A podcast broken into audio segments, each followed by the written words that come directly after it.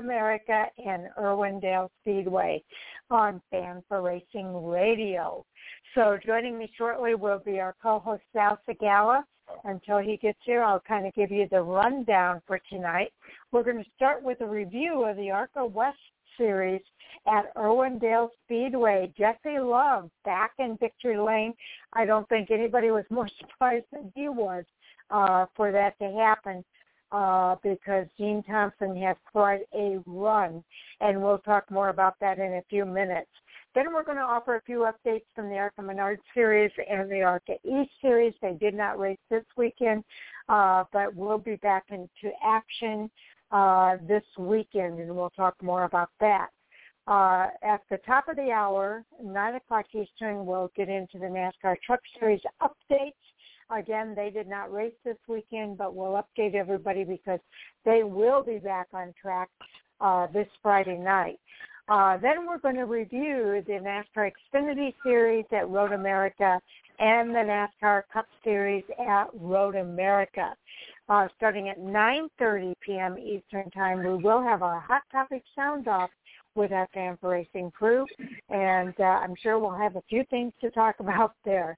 So joining me now is our co-host, Sal Sigala. Welcome to the show, Sal. Oh, thank you, Sharon. Okay. Uh, let's go ahead and get into uh, our updates for tonight, which is a review of the ARCA West series at Irwindale Speedway. Did you get a chance to get to the race this weekend, Sal? Yes. Yeah, I was out there. Okay. Uh, I I know Dean Thompson dominated for most of that race, uh, but Jesse Love was able to pull it off at the end. Yeah, it was a. Uh, it was. I, I felt really bad for Dean. I talked to him afterwards, and I talked to him during the week. But yeah, he was just he was just super bummed, you know, what at the yeah. outcome of the race.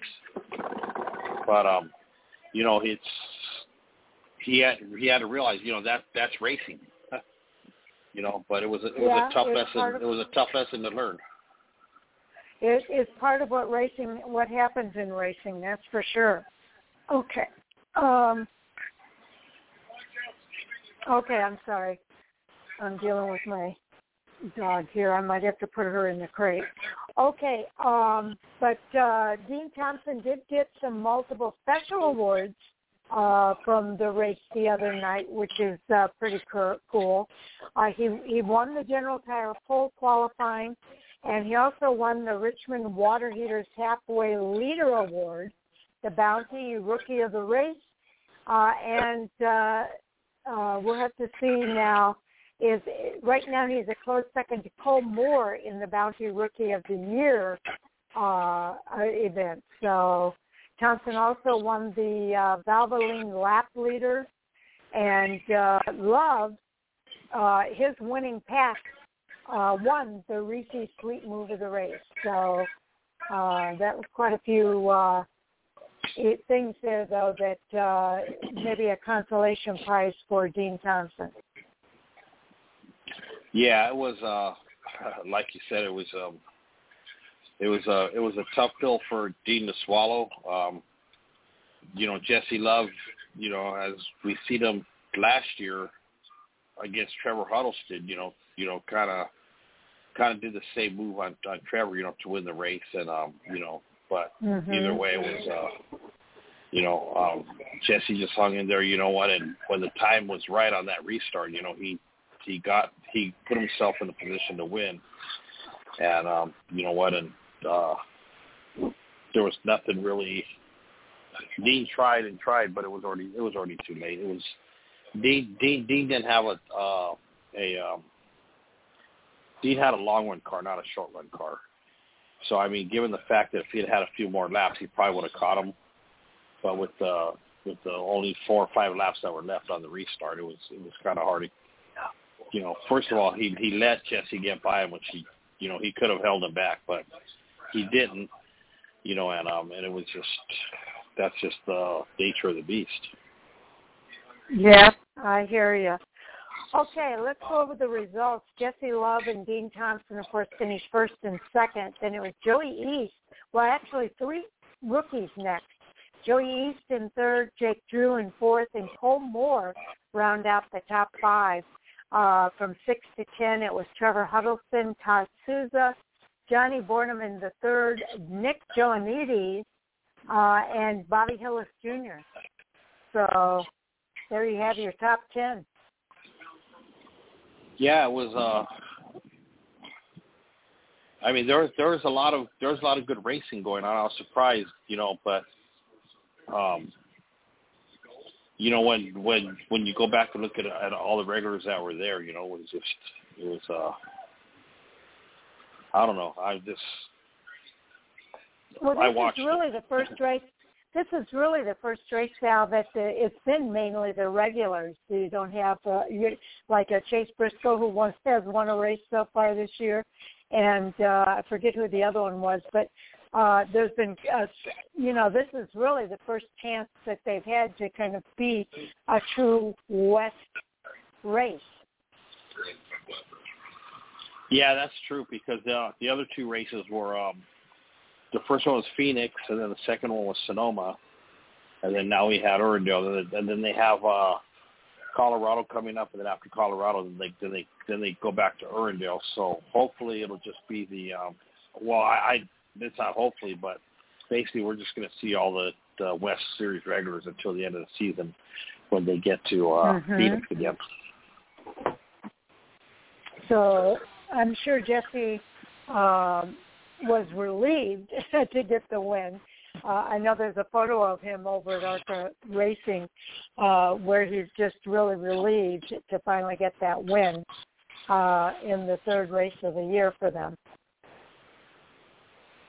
Yeah, it was uh like I said, you know what, it was a talking with the drivers, finally getting a chance to, you know, talk to drivers and you know, that that little stretch they waited between the um that they waited between the um uh Phoenix to uh Sonoma was a you know, was kind of a like they said, it was a long, long stretch.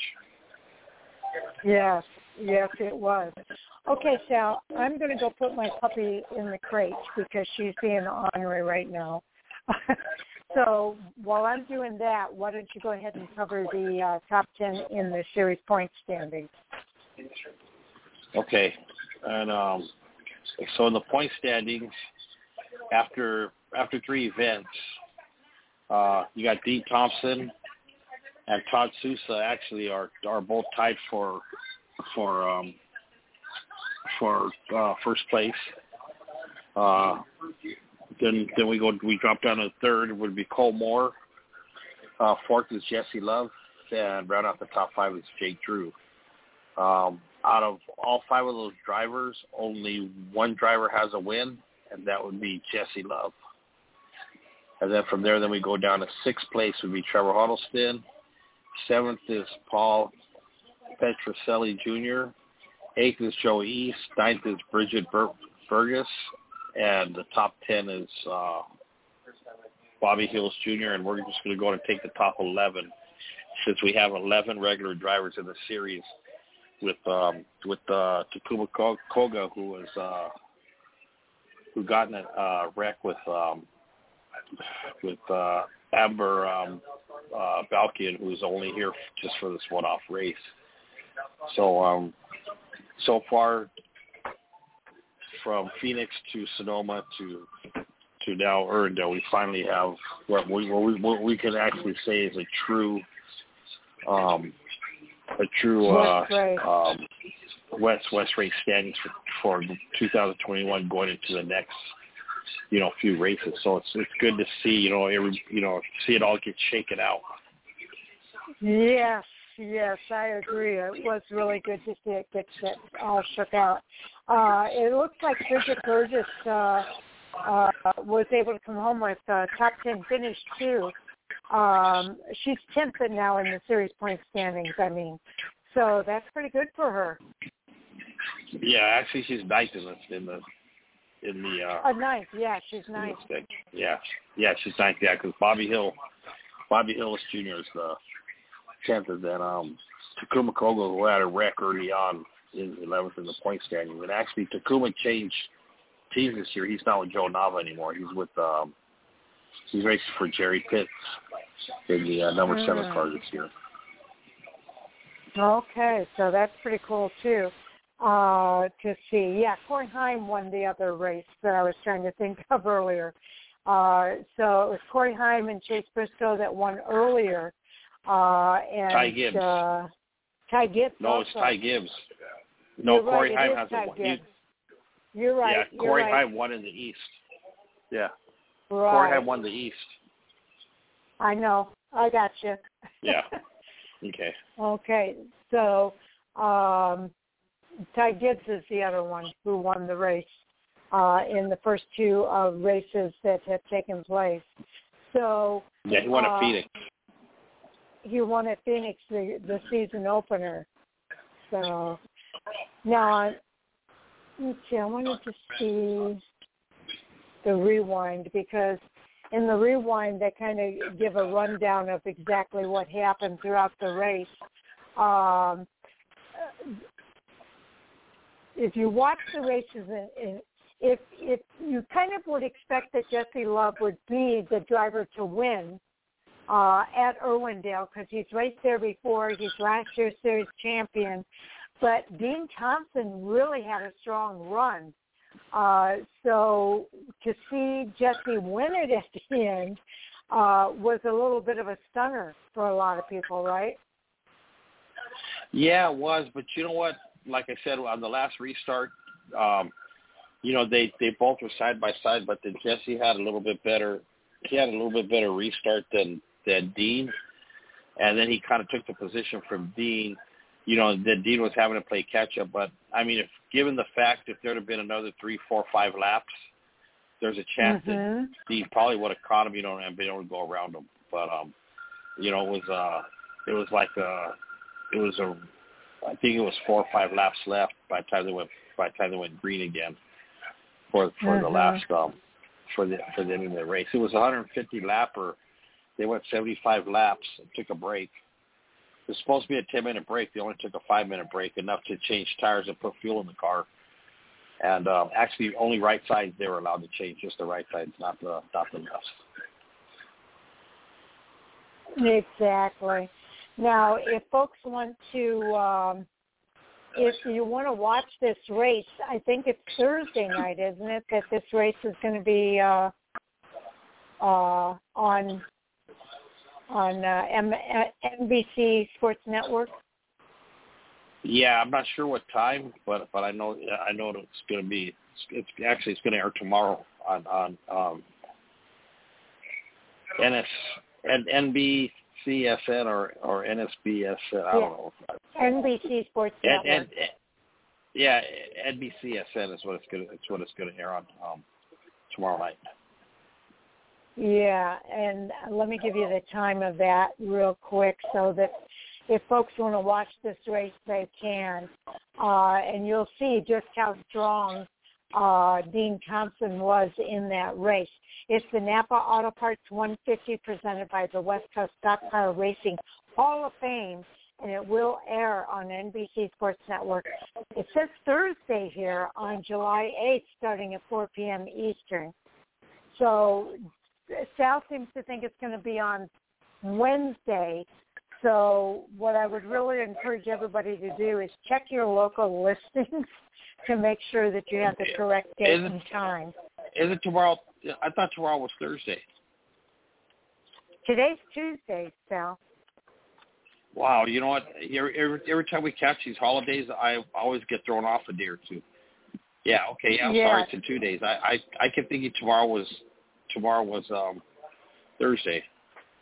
No, I guess I was trying to shorten my Wednesday. work week by another day. well, I'm glad heck, we got if that we're gonna have a four day week, why? Yeah, why not have a three day week? But that works guess for it's me. not going to work that way.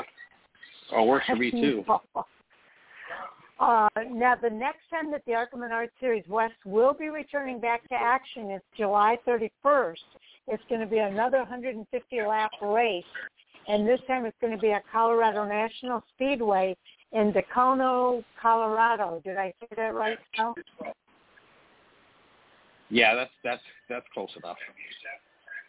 Okay, and then the series goes back to Irwindale for uh, a, another event on the half mile oval. That race will be on August the 21st. Both events are going to be on NBC Sports Gold Track Pass. So uh, m- make sure you mark your calendars for that uh, because again, these guys will be racing pretty much uh, as part of the West Series uh, with them. Not a lot of other people kind of involved with it uh, from the Truck Series or Cup or or any other series. So uh, uh, it's a, really a good chance for people to tune in and see uh, these guys in action. And I think it's going to be another showdown between Dean Thompson and Jesse Love. So we'll have to wait and see, Sal, what happens when these guys get back to the track. Oh yeah, it's gonna it's gonna be a it's gonna be a, a, good race. I mean, I'm sure Dean's gonna be working on a few things. Plus, Dean has a race coming up in two weeks here at, at her at Irwindale with with the Southwest Tour. So he'll have he'll have another another two actually another two starts because the um Irwindale's racing back this Saturday and he'll be racing his late model and then um and then he'll be doing the uh tour race in two weeks. So he'll have he'll be getting more um he'll be getting some more uh, seat time. Okay well that sounds good. We know jesse love has uh, quite a bit of seat time there too uh although he's a little bit further north in california um but let's go ahead and talk about these uh, next races that are coming up uh, the next race for the ARCA Menard series is actually going to be July 10th, and that's actually including uh, the Sioux Chief Showdown at Elko Speedway. Jay and I will be previewing that race, uh, the Menards 250, this Thursday night. Uh, but mark your calendars because it's going to be televised on MAV TV. So folks who have MAV TV will be able to watch this one live. Um, and uh, that race is going to be uh, Saturday, July the 10th, uh, and it's a doubleheader in a, in a lot of senses. In one sense, in that it's really two two different championships that a lot of these drivers are going to be uh, racing for. So uh, it should be pretty interesting to watch. Oh yes, it's going to be should be some good racing going on, and um, see what happens with the um I guess from something I was reading too, but I guess we get into that on another week about some changes with the um, with the ARCA Menard series with the um, I don't know if it's with the West and the East or I know um, uh, Matt Weaver posted something about it, but I, I didn't get a chance to really get into it and see what it was all about. Oh, okay. I have to check that out. Uh, after July the 10th, uh, the ARCA East, uh, along with the ARCA Menard Series, will be racing at Iowa Speedway on July the 24th at 9 p.m. Eastern Time. That's the Shore Lunch 150, and uh, that's going to be a great race as well because in this particular case, you've got two different series that are racing the same race. So the, that Shore Lunch 150, and that race also will be televised on MAV TV. So uh, again, make sure you mark your calendars. Uh, it's always fun when you've got the two different series that are racing together uh, on the track.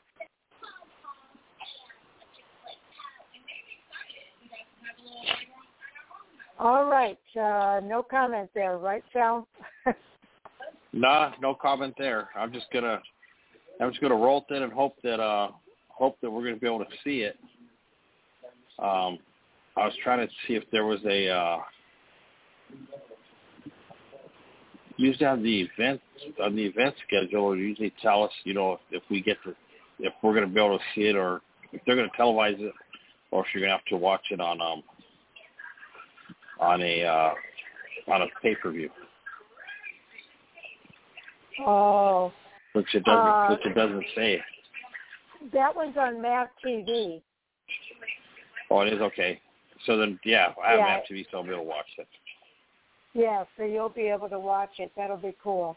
Uh, and and Iowa Speedway is a pretty racy track. I, the races I've seen there have all been really good, so I really encourage everybody to tune in for that.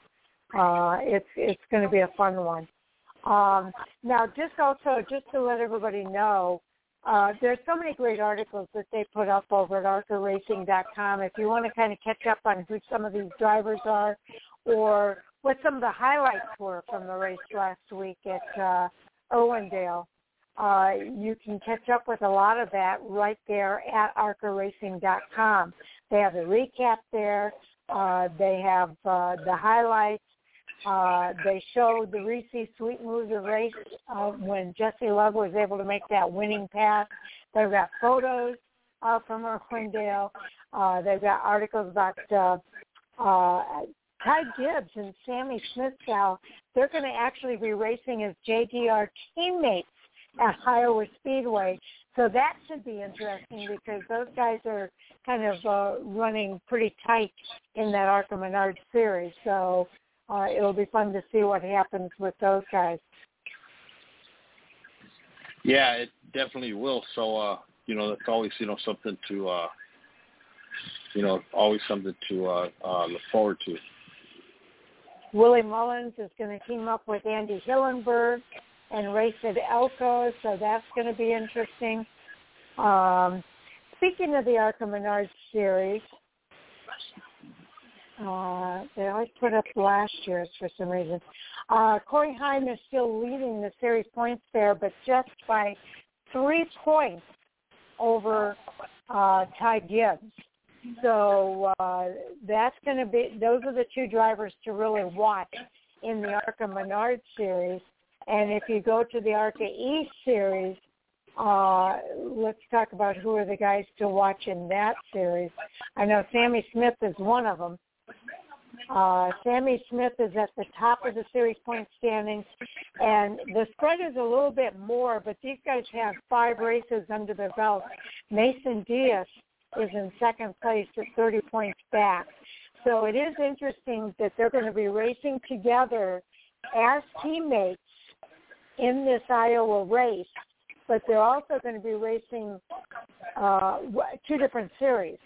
So Sammy Smith is leading in the ARCA East, and uh, uh, so that's going to be interesting to see how that plays out. So. Yeah, it is. You know, you know, especially you know when you get you know drivers you know that are you know that are going from, you know, from uh, you know from one team you know you know to another you know and they're you know rivalry on the track and then you know then next you know then they end up on the same team together. Yep, and so it's going to be a showdown out at Iowa Speedway on July the 24th. Again, I really encourage everybody uh, to really mark your calendars for those races. And uh, again, we'll give you the um, preview of the Elko races on Thursday night. So uh, we'll see what happens there. All right. Uh, you know yeah. Uh, you know, it's funny. I was looking at the standings, and there's only like four regular drivers in the um, ARCA Menard series this year. I know it's really amazing uh, that uh, we get drivers coming in from the Truck Series and from the ARCA East. I'm sorry, from the uh, Xfinity Series. Sometimes they'll race in those races, but really the the competition's uh, really between just a couple of drivers there. But the points are fairly tight. Yeah. Okay. Also, uh, let's go to the truck series. Uh, their next race is going to be uh, out at Knoxville Raceway. And that's going to happen this weekend. Again, we we will be able to give you a preview of that race but I want to kind of give a few updates here because Taylor Gray, you know, earlier uh, his brother was involved. Tanner Gray was involved, I think, in an accident earlier this year. Well, now Taylor Gray it was Taylor. is in. Uh, it was Taylor before. No, it was no. Tanner's been racing. Taylor was the one in the accident. Well, he's involved in a street accident. Um, I, this is dated July 6th, update after two. Okay, so this is an update on Taylor Gray. After being sidelined yeah. from competition for 13 weeks, Gray is going to make his second ARCA Menard Series start of the season Saturday night at Elko Speedway. So his last race uh, with the National Series at Phoenix Raceway in March when he finished ninth. Uh, and Saturday will begin a stretch of five straight weeks of racing for the 16-year-old driver. He, so he will follow the ARCA Menard Series schedule through Watkins Glen, where he intends to do double duty with ARCA and the Camping World Truck Series. So we'll be seeing Taylor Gray back behind the wheel uh, this weekend. Yeah, I'm, I'm sure he's excited to come back. It's, um, you know, especially you know after the you know the accident that he was in, you know, and then being out for as long as he was, you know, to get back behind the wheel of the car, you know, um, you know, then you know, the car plus, you know, he's also racing in the the Capital Truck Series with, um, uh, DGR with David Gilliland Racing. So I'm sure David's happy to have him back too. Yeah, I'm sure he is. So uh, some double duty. He's going to catch up on his racing now that he's coming back. Also, Morgan Alexander is planning to make a Truck Series debut at Knoxville uh, Raceway this weekend with Niece Motorsports. That's the next race uh, for the Camping World Truck Series. They'll be racing the Corn Belt 150 presented by Premier Chevy Dealers.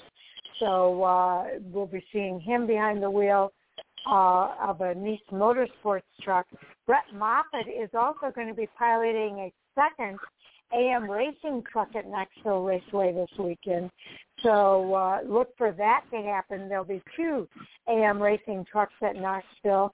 And then Young's Motorsport Caps, Michael Annett, he's going to be racing at Knoxville Raceway this weekend in the Truck Series race. So he normally races the uh, Xfinity Series uh, but Michael Annett is from the Des Moines, Iowa area, so uh, uh, he's going to be racing out there at Knoxville Raceway this weekend. And then also a sprint car standout, uh, Parker Price Miller is going to drive for Jordan Anderson Racing at Knoxville Raceway this weekend. So just a lot of different drivers you're going to see in that Camping World Truck Series race at Knoxville this weekend. Yeah, there's going to be a lot of, uh, you know, everybody wants, especially the dirt guys. You know, they want to, you know, they want they want to get a chance, you know, to get out and you know play in the dirt too. So, um, you know, that's why you see, you know, a lot of these different drivers, you know, come out, you know, for this, you know, for this race at, you know, Knoxville. Plus, it's an historic dirt track too, so you know, it's going to make for an exciting um, night of uh, an exciting night of racing. Uh, a couple of other drivers that I didn't mention, Derek Griffith is going to be in a Truck Series debut with Kyle Busch Motorsports at Worldwide Technology Raceway at Gateway, so you can watch for him racing there. And then Devin Rouse is no longer planning his truck debut at Bristol. He's he is looking to race Knoxville with Reaume Brothers uh, this weekend out at uh, Knoxville Raceway in Iowa. So uh, a couple of other little updates there. But uh, Sal, let's uh, let's go to the uh, um, points report for the uh, for these guys. Oh, for the trucks. For the trucks, yeah. Just to remind everybody of where okay. we stand on points. Yeah, the pointers. Um, wow, pretty amazing nobody's moved. Everybody's in the same spot. yeah, they're all in the same spot. But you, we might wow. have some new listeners tonight that didn't hear us yeah, do this shoot. update before. That's pretty good. John Hunter Nemechek is still leading the points with uh uh with with Ben Rhodes right behind him. Uh John Hunter has five five race wins, so he's already locked into the playoffs. Plus he's got thirty four playoff points. And then um and then yep. we go down to second is Ben Rhodes. Third is Austin Hill. Fourth is Zane Smith.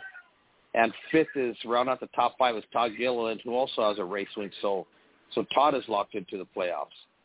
Um, mm-hmm. Out of the mm-hmm. top five, Austin Hill and Zane Smith are still looking for their first win, and hoping that that they can make it in around points. And then we go down to our sixth place driver, which is Sheldon Creed, who also has a race win. Seventh is Matt Crafton. Eighth is Grant Enfinger. Ninth is Stuart Friesen. And rounding out the top ten is uh, Carson Hocevar with um, Chandler Smith, who is on the bubble. And basically well, now, what we're looking mind, at the Grant Enfinger did not get that waiver, so Grant Enfinger yeah. will not be in the playoffs. So it'll be so Chandler Smith is in. Yeah, Chandler Smith will be in, and Johnny Sauter is uh is the one that'll be um is uh will be the bubble the bubble driver. Chandler Smith right. and Johnny Sauter. Yeah, those guys will be uh, competing with each other for that spot, and I think there's about ten points between them. Well, maybe a little more than that. Uh, but yeah, these guys, these guys really uh, need a win.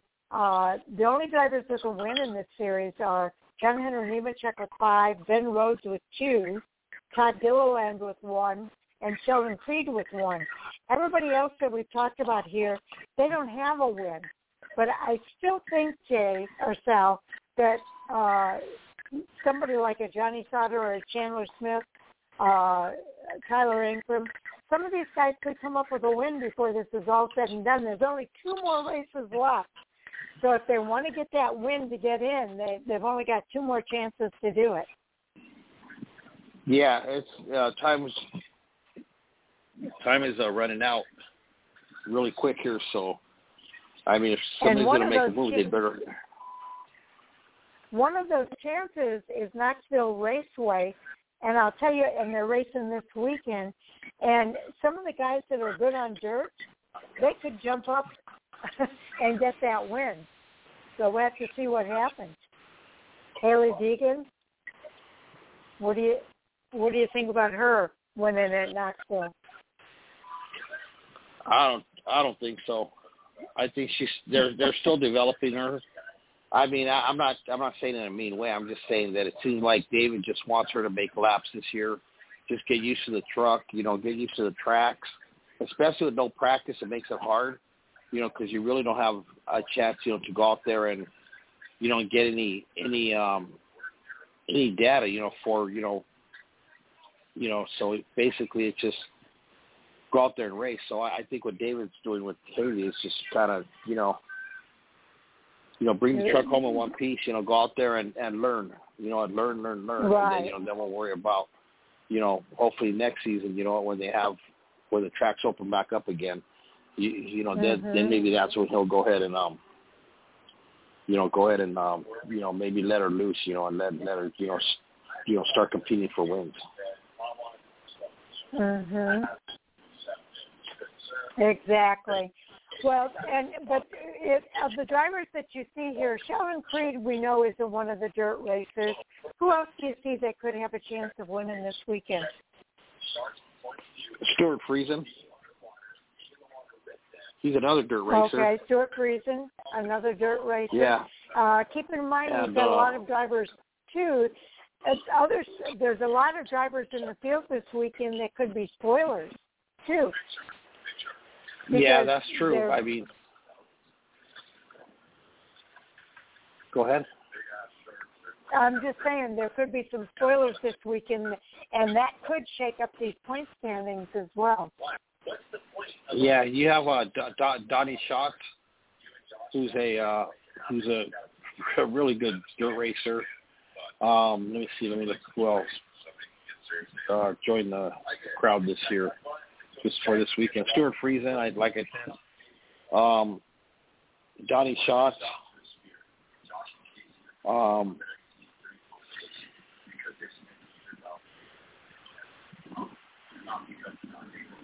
okay, they're not other than that, we, we, we, other than that, we look at the normal like Sheldon Creed, but he, he already has he already has this win,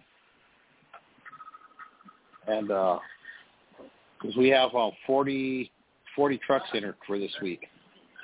Yeah, and that's going to make it pretty darn interesting. Uh, Donny Schatz is in this race. Uh, we mentioned some of the others. Uh, Danny Bohn is going to be in the race for On Point Motorsports. Uh, Jake Griffith and for Reaume Brothers. Um, Ryan Truex for Niece Motorsports. Ryan Brown for Kyle Busch Motorsports. Jessica Friesen is also racing this weekend. She's pretty good on dirt too, right? Yeah, I I think she is. She so, should be if she's if she's Stewart Friesen's wife. You would hope she'd be good on on dirt because that's that was his background. So I mean, and it, exactly. and it seemed like the only two races she tried to race this year were the dirt races. So yeah, you know, you kind of hope you know that she would, you know, she's going to go out there and try and put on a show. Yeah, Michael Annett's going to have Eddie Troconis on the on the pit box too. So I don't know. I think I think this is going to be a very competitive race out at Knoxville Raceway, and uh, again, we'll have more for you uh, this weekend. Um, since uh, let's go ahead and go to the Xfinity Series now, uh, and talk about uh, the race this past weekend uh, for them. The Henry 180 that took place out at Road America. Uh, what a great deal for you know we're used to uh, the Fourth of July be, weekend being at Daytona, but I thought Road America did a really good job this weekend. Yeah, I don't know. It's still, I don't. It's it's it's going to be tough to get used to, but you know what? We're used to the, you know, to the plate racing, you know, and the, you know, Daytona instead of a, you know, of all things a road course.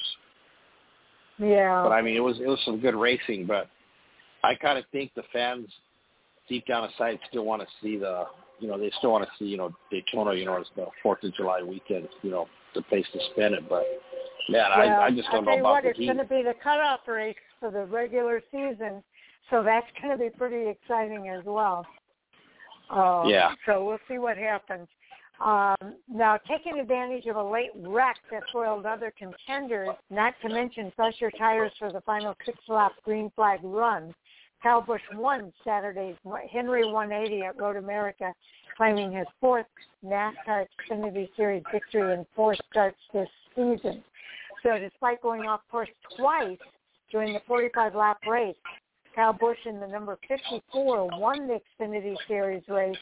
Uh, his fourth win is in his in many starts this season, and his first win at Road America's uh, uh, Road America in his debut race. Uh, the number 18 of Daniel Hemric rebounded from a pit road penalty in order to finish second, with the number one of Michael Annett getting his best finish of the season thus far in third place.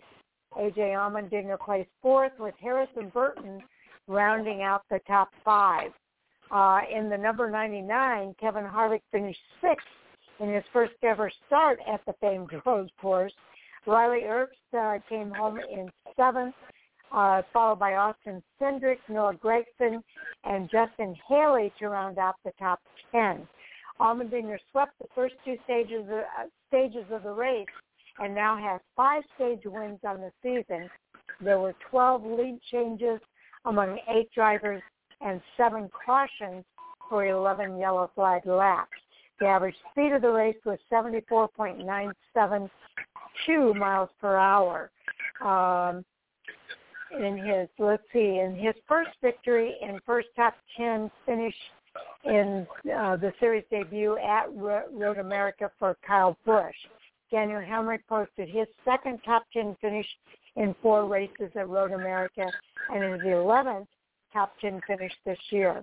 Michael Annett finishing third posted his fourth top 10 finish in nine races at Road America. Ty Gibbs finished 33rd. He was the highest finishing rookie. This is Joe Gibbs Racing's second NASCAR Xfinity Series victory at Road America In 2019, Christopher Bell won, and of course this year it was Kyle Busch. Kyle Busch becomes the 12th different Xfinity Series winner at Road America, extending the series active record, record for the most consecutive different winners at the track. So in the 12 years that they've done it, uh, they've had 12 different winners. That's pretty amazing. Yeah, it is. It was uh it was an amazing win by Kyle Busch and uh you know when you start looking, you know, up and down the um you know the the um the race itself yeah, the race itself, um, you know uh, man, AJ Allmendinger fell off quick. Noah Gragson was sitting up there in the like the top three, and then he he fell off. Justin Haley had a good strong car, and at the end he fell off. And you know what? And uh, and and basically it was Harvick and uh, Hemric and um, actually Harrison Burton who were making the charges. You know, with the after the you know, with like four or five to go, six to go, they really made a big charge to get up there and get the finishes that they had because you know, looked like uh looked like Noah and Justin were going to be. Oh, then Brandon Brown had the. I think Brandon Brown was up there too, that he got he got clipped in the back, and it got spun. Mhm. Yeah, it it really was an amazing race. Now there's a few accidents as well. Sam Mayer and Spencer Pumpelly uh, were both involved in an accident. Uh, Jade Buford had a suspension issue. Ty Gibbs, uh, one of the drivers, is usually pretty competitive in the Xfinity Series. He had a transmission issue that took him out early. Uh, Natalie Decker, Brett Moffitt, Ryan Ellis, Josh Bilicki, and uh, I believe, let me run it across. Yeah, Josh Bilicki, they were all involved in an accident as well. So 29 cars still running at the end of the race. Uh, all the rest were either had uh, mechanical issues or they had um, uh, accident situations taking them out of the race. So AJ Allmendinger won those first two uh, stages, but uh, couldn't pull it off at the end. Yeah, it was a, it was a, you know, once again, you know, it was a like, you know, it was, it was uh, you know, tires. You know, I mean, you know, you have to to save your tires, and then and then you know pit strategy also these road courses, especially these big ones. You know, this is a uh, you know it's not a a two mile. This, this is a, a four point, a four and a half mile. Yeah. You know, road course. So I mean, you know, yeah, the yeah the laps take forever. So you know you got to really you know you got to be really good with your tire management, you know, and and how you actually how you manage your car because there's a lot, you know, takes a long time to get around to get around this track. Okay, so let's go ahead and cover the points report uh, after Road America's uh, Henry 180 for the Xfinity Series. Okay, the, the, the points as we see the the driver points now, we still see um, Austin Cindric leading the points with um, with four race wins. AJ Allmendinger at second with two race wins. Daniel Hemric at third, Justin Allgaier in fourth with uh, two race wins. Harrison Burton and then Jeb Burton round out the top six. And uh, looks like uh, Austin Cindric is smashing him with the playoff points. He's got 27. The next closest mm-hmm. driver is uh, AJ Allmendinger with 15, and then you go down to Justin Allgaier with 11. And then from there, then seventh in the points is Justin Haley. Eighth is Brandon Jones. Ninth is Noah Gragson. Tenth is Michael Annett. And eleventh is Jeremy Clements. But we also have to remember that Myatt Snider has a win. So actually the bubble driver would be uh, Jeremy Clements. Unless NASCAR well, gives Brandon Brown, Josh Brandon Brown was in 12, so we didn't mention him. Yeah. But yeah. No, that's why I said yeah, Brandon Brown. But actually, Myatt Snider would would push because Myatt Snider's sitting 13th, so he has a race win. Mm-hmm. So he would he would mm-hmm. push Brandon Brown out, and Jeremy um, yep. Jeremy Clements would be the would be the bubble driver, unless right. NASCAR gives Josh Berry or um, or Ty Gibbs a waiver. Yeah, I don't think they're going to give jo- uh, Ty Gibbs a waiver, and I haven't heard any news about whether Josh Berry has even asked uh, for a waiver. Uh, he's had 14 of the 17, so he's missed three races, uh, but he does have that win. So we'll have to wait for any news on whether or not he's even going to ask for a waiver. So, but Myatt Snider definitely has punched his ticket to be in, so he's in in that uh, top top group.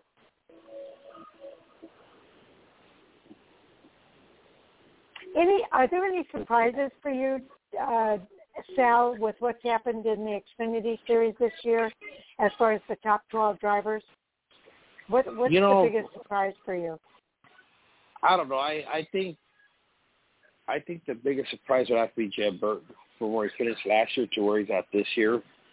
You know, and then you mm-hmm. know with him getting the win, you know, and then the consi- consistency that he's had, you know, to stay, you know, with, actually within you know the top six. You know, but I, I I think I think he has to be the really the biggest surprise. You know, as far as you know when you talk about the top twelve drivers in there because I've always you know you, I've always said that if you put him in good equipment, uh, you'll see what his talents are. And I think this year he's in good equipment, and so we are seeing his talent. Yeah, and Austin Cindric, you just kind of you kind of expected it out of him. Um, mm-hmm. Justin Allgaier, you know Harrison Burton. Um, you know, I expected a little bit more out of Justin Haley. I expected at least one or at least one or two wins out of him. He hasn't gotten any wins. Yeah, I'm kind of surprised that Harrison doesn't have any wins either. I kind of expected uh, that by now he yeah. would have some wins as well. But um, uh, and I'm a little frustrated for Riley Herbst. Uh, and I'm sure he is too because he's in the championship winning car from last year, and I thought I kind of thought maybe he'd have some better runs. Yeah, I just think just like the whole Stewart Haas organization, I just think they're, you know, they're a little bit behind the behind the eight ball when it comes to, uh, you know, when it when it comes to the, you know, to the racing at the, um, you know, at this level. Mhm. Yeah. Yep. I hear you. So, anyway, these guys uh, have had uh, so have they've really put on some good racing this year, and it, it's been a fun series to watch. So they'll be racing this weekend coming up at Atlanta Motor Speedway with the Cup Series. So uh, uh, there's a lot of news surrounding Atlanta uh, this week too. So um, this will be the last time we see them race on this particular configuration. Yeah, so um, you know we we might see some surprises. we might see some surprises. Uh, yeah, okay. you never know. You never know. Let's go ahead and move to the um, uh, Cup race at Road America. Uh, another interesting race. Chase Elliott was able to prevail uh, and kind of he's been amazing on the road courses uh, and a road course master. After one event in exile, Chase Elliott is once again the king of the road. Uh, the reigning NASCAR Cup Series champion passed Kyle Busch for the lead on lap 46 of 62 and cruised to victory uh, for uh, his uh, another race there for the Cup Series. Um, it was actually the first time that the Cup Series is raced at the 4.048 mile road course in 65 years. So uh, it was kind of a historic race uh, for the Cup Series. Uh, the win was his second win of the year and his 13th of his career. Christopher Bell finished second, a, a really good run by Christopher Bell. Kyle Busch finished in third. Kurt Busch finished in fourth, followed by Denny Hamlin to round out the top five. Then it was Chase Briscoe, a good run for him. Uh, Ross Chastain, Tyler Reddick, Martin Truex Jr., and Matt DiBenedetto rounding out the top 10. William Byron was the pole winner. He finished 33rd after a late race spin. Elliott took the lead from Kyle Busch with 16 laps to go to go and pulled away by nearly a six second by six seconds. It was his sixth career road course win. Uh, just amazing what he's done on the road courses. First stage was won by William Byron. The second stage by Tyler Reddick. There were 10 lead changes among eight drivers, four cautions for nine yellow flag laps. The average speed of the race, 86.271 miles per hour. Um, it was the inaugural uh, race for the Cup Series, uh, and uh, it was his 13th victory in 205 Cup Series races. This is the second victory in the 11th top 10 finish this year, and his first victory and first top 10 finish in the series debut at Road America. Uh, Christopher Bell posted his first top 10 finish in the series debut at Road America and his seventh top 10 finish this year. Kyle Busch, of course, posted his first top 10 finish at Road America in the debut and his 13th top 10 finish this year. Chase Briscoe in sixth was the highest finishing rookie. It was his second top 10 finish this year. Uh, Chase Elliott's seventh career NASCAR Cup Series road course victory. He's now ranked solely third on the NASCAR Cup Series all-time win list behind, NASCAR Hall of Famers Jeff Gordon with nine wins and Tony Stewart with it. So uh, it was really cool to see Jeff Gordon congratulating him in victory lane as well. It's also Hendrick Motorsports' 273rd NASCAR Cup Series victory, the series most.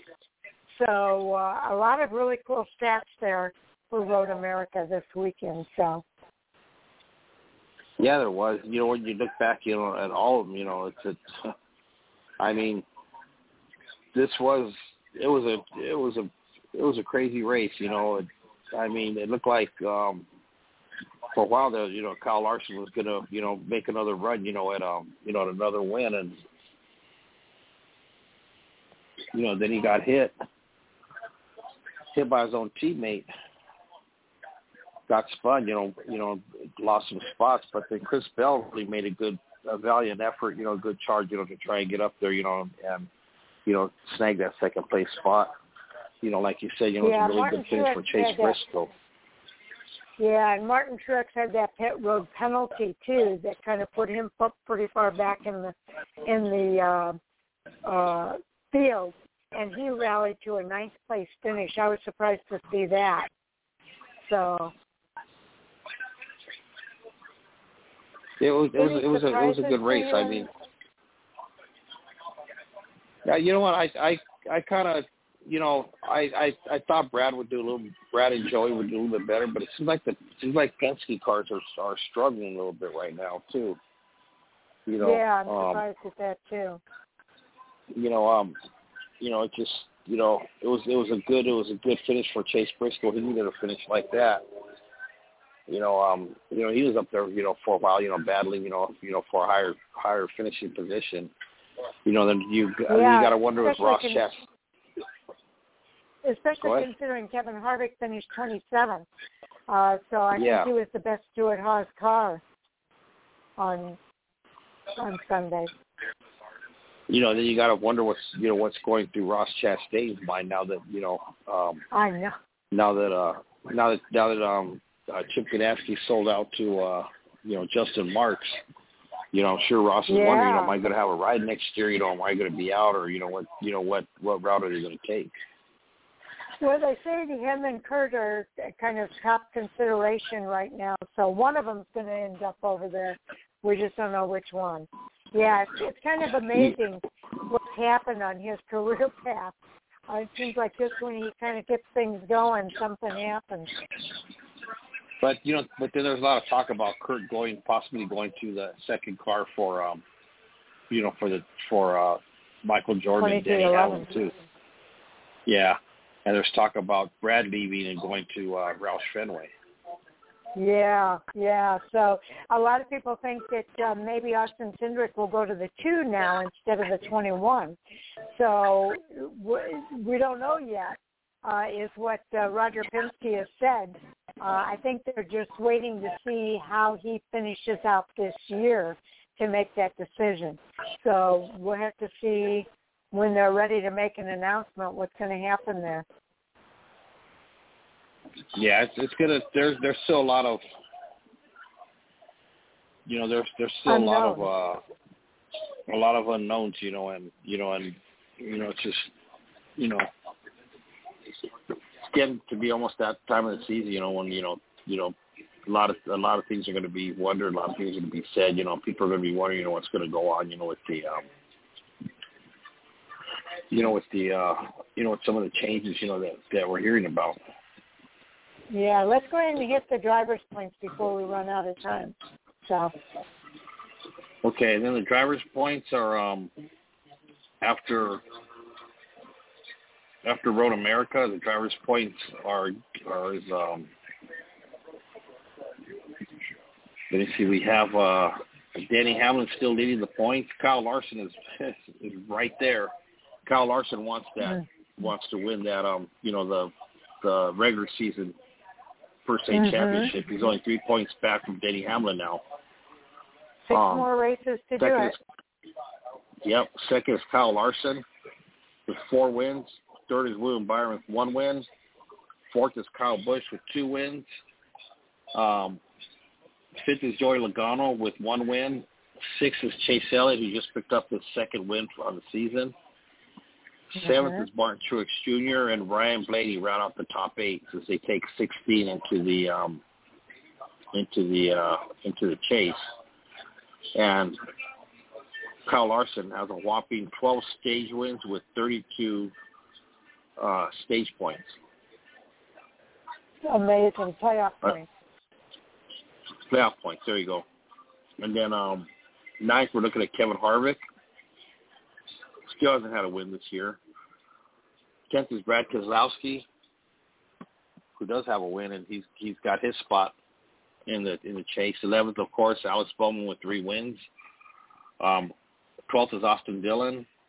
Thirteenth is Tyler Reddick. Fourteenth is Kyle Butt, Kyle Kurt Busch. Fifteenth is Christopher Bell, and uh, and round out the top 16 is Chris Buescher. But then we also have to remember that Michael McDowell has a win, so that would push Chris Buescher out and Christopher Bell basically um, the driver on the bubble since uh, Mike McDowell had the win at the at the um, Daytona 500. What do you think the chances are? Ross Chastain's had a couple of really good runs. What are the chances that Ross Chastain picks up a win and bounces uh, somebody else out? I don't know. It, it's it's tough because I mean that's like saying you know you know Danny Hamlin gets that win too. You know. Mhm. Which he's overdue. So is um. So is Kevin Harvick, but I don't know. I I mean I know in, in in seasons past we've seen some good some good stuff out of Ross Chastain, but it just doesn't seem like he's. I don't know. Just uh, I don't know if it's equipment he's in or or what's going on, but I just don't um haven't seen anything promising from Ross Chastain. Yeah, Denny Hamlin, Kevin Harvick, Austin Dillon, Tyler Reddick, and Kurt Busch all winless so far. So uh, what are the chances one of them get a win? Which one do you think is going to be the next one to get a win of the winless drivers? I don't know. I could see Kurt Busch. He's been he's been pretty pretty consistent running up, you know, up front. Um, I don't know. I don't know what's up with with Kevin Harvick. You know why he hasn't gotten a win this year. You know what? I know last year, you know, we've seen kind of like the same little skid from from Kyle Busch. You know, after you know he had a you know a, real strong season. Um, mm-hmm. I I know I I've there's been talk about he's old, you know what, and just this and that, but I I don't, I don't care how old you are. You're a winner. You're a winner. You know what? I I still think yep. that Stewart Haas is having is having issues with their um. Yeah, they're yeah. still having issues with their program. You know, um, You know, I just that's just those are my thoughts and and I mean when you look at Stewart-Haas racing across the board. Sal, uh, we're ready to start hot topics, and I was going to ask you, are, do you want to uh, stay on for hot topics? Because it's just Jay and I tonight. We could use an extra body. yeah, I can't share. Not tonight. Yeah. Oh, okay. I'm I'm burned out. I'm tired. I mean, I'm I'm still still fighting the the racetrack this weekend. Yeah, I'll be at Irwindale for the um we'll have a regular a regular um uh advanced auto parts um series this weekend. So yeah, I'll be oh, I'll cool. be at. Okay, well have fun this weekend and uh uh get some rest and we'll talk to you on Monday night. Okay. Thank you. You guys have a good evening. Have a good week. Have a safe weekend. We'll talk to you next week. Oh, okay. Thanks, Sal. Okay. Okay. Okay. Goodbye. Good night. All right. Joining me now for our Hot Topic Sound Off segment tonight is none other than Mr. Jay Huseman.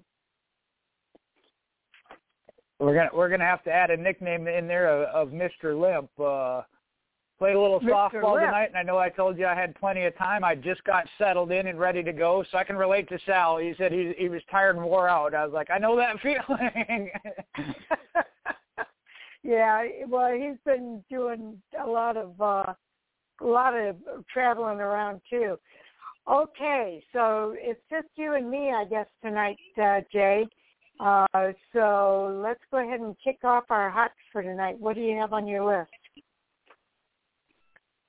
Well, I think uh, Tommy put this one up last. We'll just go see if we can go uh, from the bottom up there. Tommy put this one up of uh, I saw where SRX was making an announcement, and the announcement is Mhm. Chase versus Bill next week for the SRX at Nashville Fairgrounds. Chase Elliott going to race with the SRX series and gets to race against his dad. Okay, and they just raced it uh, at at uh, Nashville, so it's going to be interesting. Al- Although this is actually at the fairgrounds, it's not Nashville Super Speedway, so that's going to be a little bit different. But uh, yeah, I think that's going to be fun to watch. Uh, I can't wait uh, to see what happens there. I have not yet been able to watch an SRX race. I am really, really hoping that this weekend I get that chance. What are your You know what? I'm trying to think. uh I'm trying to think where they are this weekend. I've gotten one out of three. If for some reason, I know the first week I expected it to record and it didn't. The second week, uh what what track was it? I think I got to watch Knoxville, and then I I'm sorry, I missed Knoxville. I got to watch Eldora. Um, and then this past this weekend, wherever they were, a couple of weeks, I guess. Yeah, no, I was just saying. You said you didn't get to watch, so I, I've only gotten to watch one of the one of the three or four, however many they've had. Um, so the, it's it's interesting. Um, I think as they grow, they might tweak things a little bit. But I think right now the the hype of, of having Chase Elliott. Oh, that's where my thought train or my train of thought was. Mm-hmm. Um, hype and Chase versus Bill. If you've been following along, Bill has had some issues. It, you know, you go back to the IROC series, the cars are supposedly designed or uh, set up the same and everything.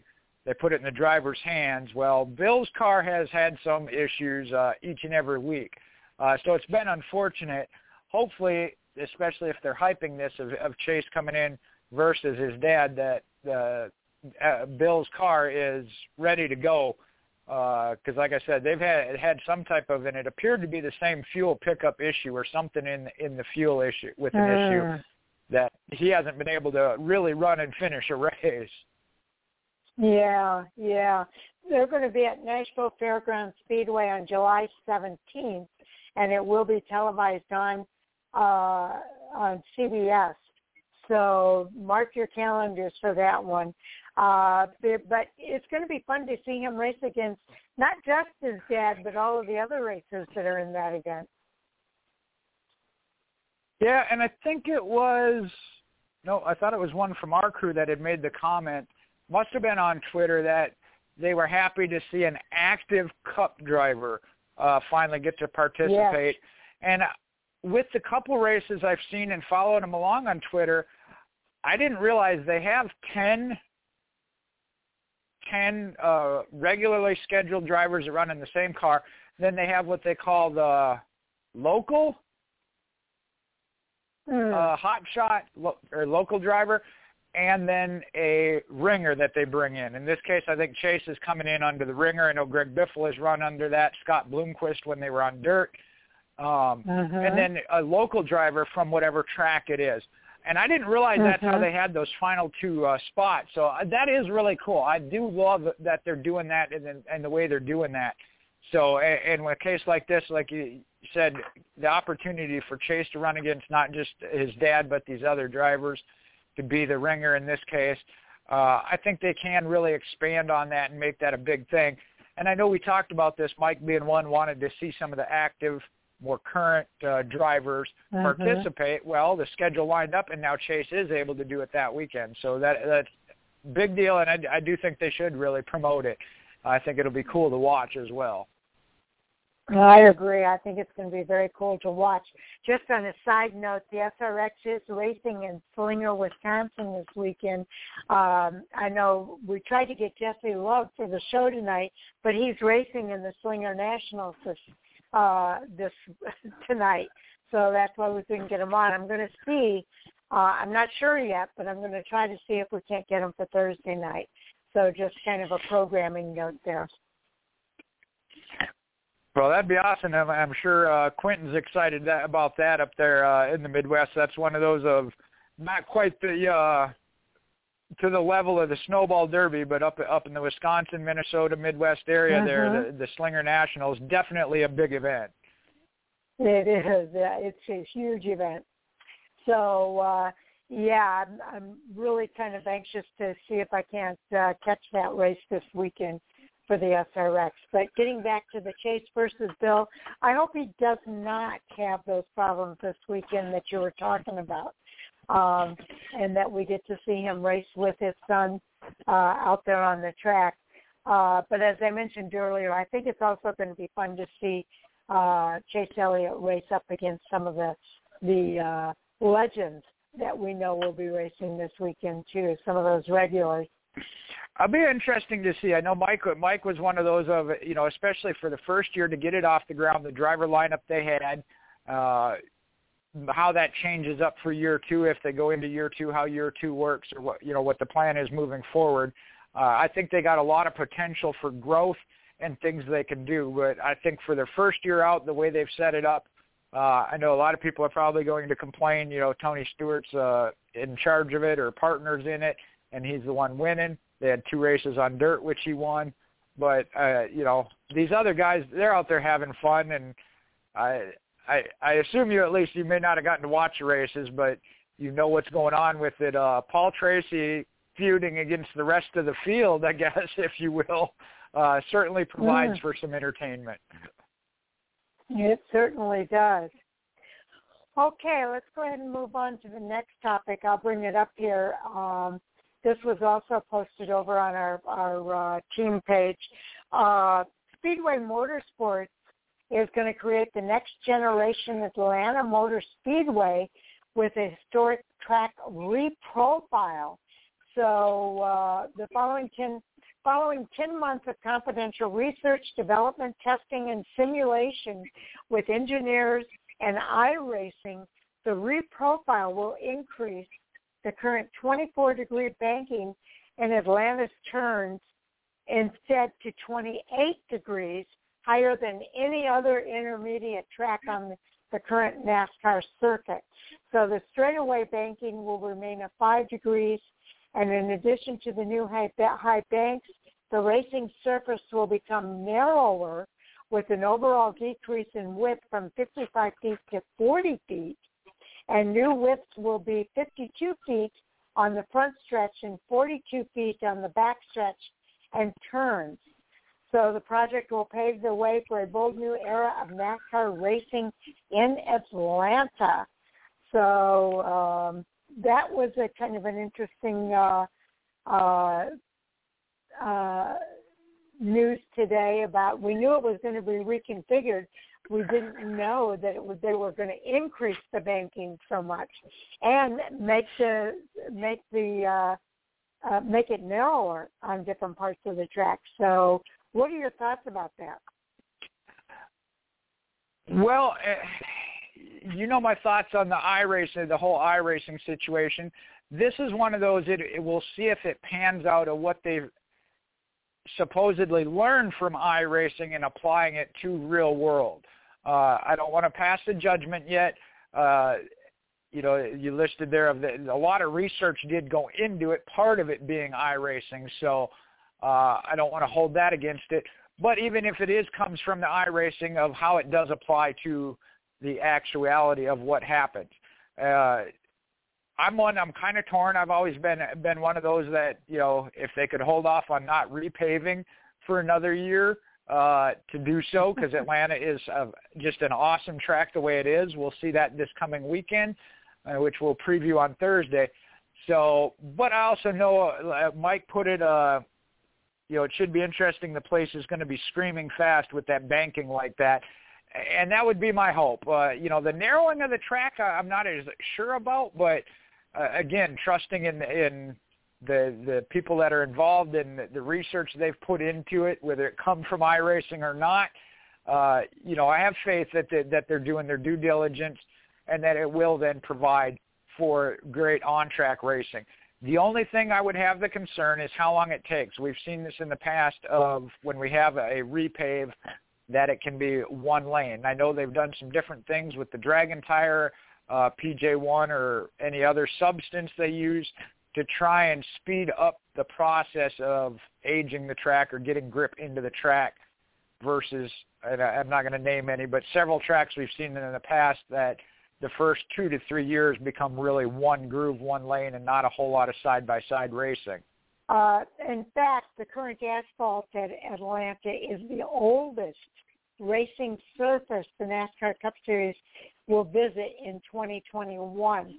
Uh, its last repave was actually in 1997, and uh, since then, uh, the Speedway has hosted 38 NASCAR Cup Series races, 24 Xfinity, 20 Camping World Truck Series races, 10 ARCA Series races, four IndyCar Series races, on the 1.54 mile oval, plus countless other uh, U.S. Legends and Bandolero car races on its front stretch uh, quarter mile Thunder Ring. So uh, it, it's really, I, I agree with you. I, a lot of times, even the drivers uh, don't want to see a repave happen because it takes a while for the groups to come in uh, and for it to be more than one one lane. Uh, but with this being so fast, um, I, I, I agree. I think it's going to be a really fast race. I wanted, and I didn't get a chance to do this. Uh, maybe I can do this in a few minutes. I wanted to compare how it was going to be with the banking at uh, Michigan Speedway uh, because Michigan is a really fast track, and I, I wanted to see uh, if it compared with what they did there. Have you have you checked that out, Jay? I had not. Um, you know, I was just going based off of the increase where it's at now. You know that the banking it allows them to keep the more, more momentum. We might see it become more like Homestead Miami too, where you're going to be running that inches off of the wall, and they already run pretty high and at top speeds at Atlanta. So I don't know if that's what they were targeting. I do like the fact though that you know SMI is investing in. Um, you mentioned it. Drivers actually, what was that last year or the year before? I mean, they were set to repave it, and at the very last moment, they called it off and allowed it to go one or two more years because the drivers really pushed and said, "Hey, we like it the way it is. It's it's slick, it's racy. You know, the the tire grip, the speed." And and the drivers really did influence that and make that decision for them. Yeah, they they really did. Uh, let's see. I'm trying to see here if they give me the uh, banking uh, at uh, Michigan. No, I don't see the banking yet. Okay, I'm going to keep looking. and uh, it, it will be. In- get... Yeah, I was going to say it would be interesting, especially with, like I said, Atlanta. Even as a, at the mile and a half is uh, a lot of times carrying just as much speed as they do at Talladega and Daytona, uh, as far as like pole speed and, and lap speed. So uh, with that banking, and we might see it of uh, you know the first couple times out, a couple of guys uh, getting a little heavier into the wall than what they expect. Uh, ho- hopefully we don't see that, but I think it will make for some interesting racing. Excuse me. The uh, the other thing, uh, like I said, with the narrowing of the track, that's where I, I, I'm not sure the what the reason for that is of, of taking away a lane, but maybe with that banking, that's what what they what they need to do to make it where the two lanes or three lanes are available. Okay, I did see 18 degrees of banking uh, in the corners. Uh, I so I guess we'll go with that uh, for uh, Michigan. And look at how fast that track is. If they have 18 degree of banking and now they're going to change it to 28 uh, degrees of banking at uh, Atlanta, that's going to be huge. It will be the the advantage. The, the reason they can do that is that Atlanta doesn't have as big a straightaways at only a 1.5 mile versus the two mile. Got to look at the straightaway speed, the speed they get going down the straightaways. Uh, Atlanta is the D-shaped, uh, a little bit of the D-shaped yeah. as well. So you so you have that little uh, arc in it. Uh, then the backstretch, mm-hmm. and I don't know to pull up the uh, the length of the two straightaways versus that would be the telltale sign of of why they can do that. And, and like I said, I'm not a not an engineer, so that might be have to do with the narrowing of the track as well. Then um, that keeps them from building up that kind of momentum. Okay. So uh, yeah, it is going to be interesting to see how that plays out. I have not seen comments from the drivers yet. Have you? Uh, no, I had not seen any from the drivers. I did uh, have to throw mics out there. I thought that was kind of funny when uh, they said there was an announcement coming from Atlanta that Trackhouse bought Atlanta. that's funny. Um, yeah, that's not it. okay, so uh, what else do we have to talk about? All right, sliding up one. Oh, this one was interesting. This is the one I put up talked about uh was it Matt Weaver at Auto Week um listed about let's see how he worded it the effect of the next gen car on what it could have on the ARCA series. As the ARCA series has always kind of taken the what do we call it older cup cars and brought them down to the ARCA series even as they moved from a, a generation to a next this one with them going to the full next gen car, where does that leave the ARCA series? Interesting. Uh, I know a lot of times the ARCA series uses cars that are coming from uh, the Cup series or the Xfinity series. Uh, so uh, it is going to be interesting to see what happens. I'm trying to run through this article real quick uh, and get the gist of it here, Jay. Well, and and the biggest one, if you get down, I'm trying to think where it is. You'll see something from Venturini as one of them. Of he's got some concerns, and it's not necessarily about uh, existing purely on the uh, trickle down from the Cup Series or Xfinity Series technology.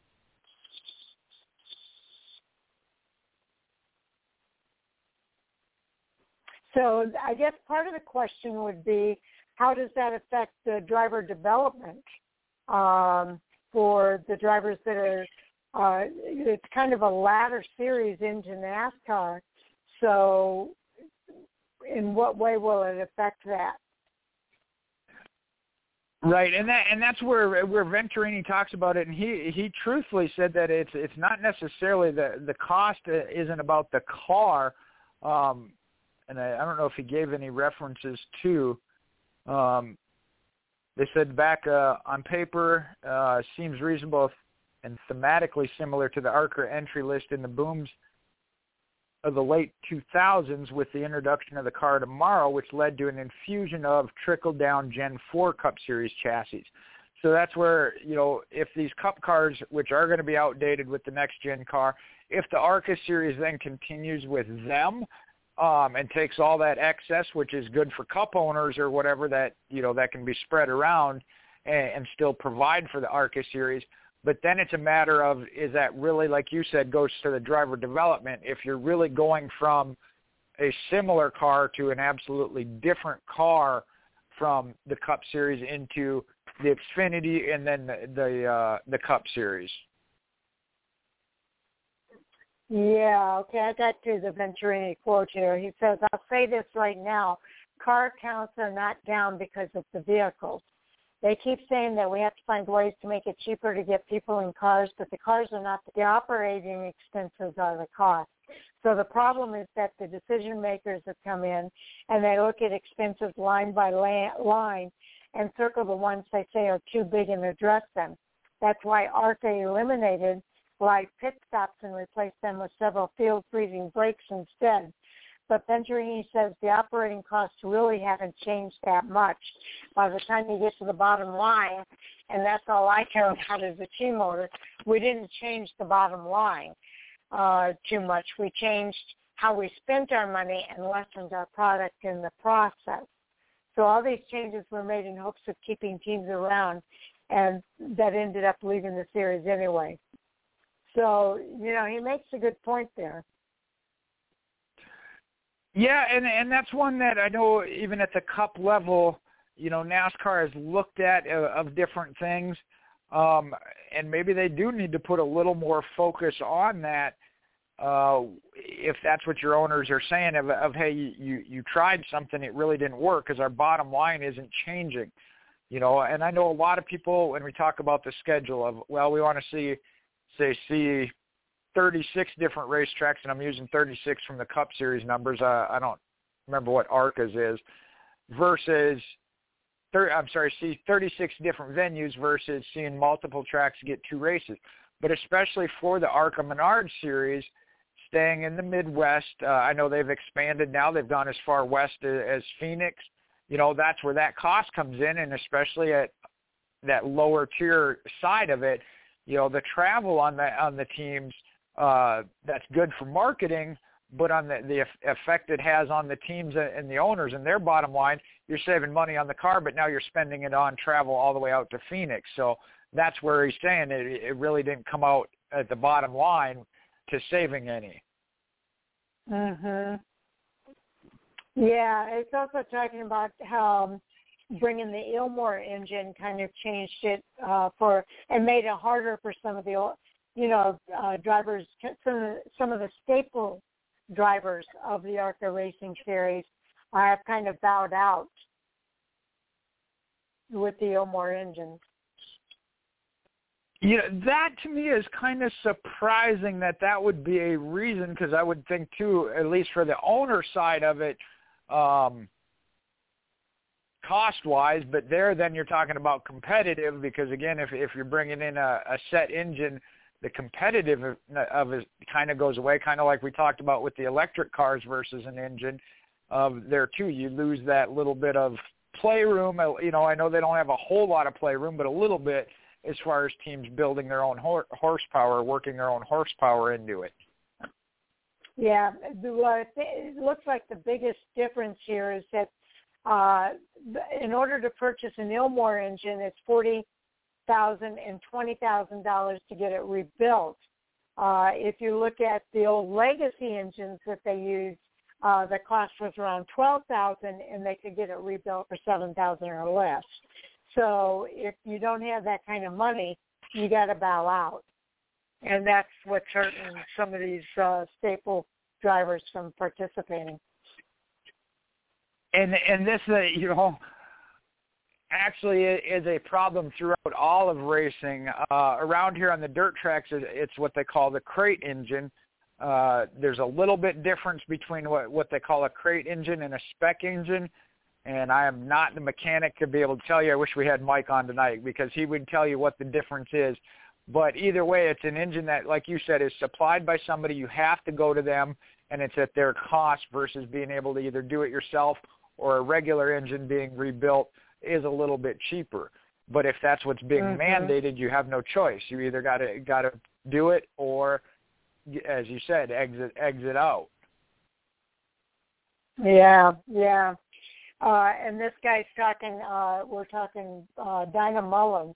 Ten years ago, you could pick up a cheap uh, cup chassis, cut off uh, the an old cut off body, a used cup motor, and go racing. That's how we broke in, but we couldn't get in the door the same way we did in 2008. So when NASCAR took over the finances for ARCA, uh, so it, it just kind of changes everything uh, when they can't when they can't uh, when they have to spend so much more to get in that door. And that that one kind of surprised me about how much how much of a difference that made. Uh, and again, I have some experience with that with the local local tracks. Some of them that do based on tech inspection that they hold the payout for a week or two. So especially for a team, say they pick up a big win, can't even go racing the next week because they need that payday in order to make it to the track the next weekend. Yeah, they're going to get paid, but it's going to be a week or two until tire samples and everything else come back. Uh, you know, and that mm-hmm. they might be counting on that budget if they don't have the bigger sponsor to back them up.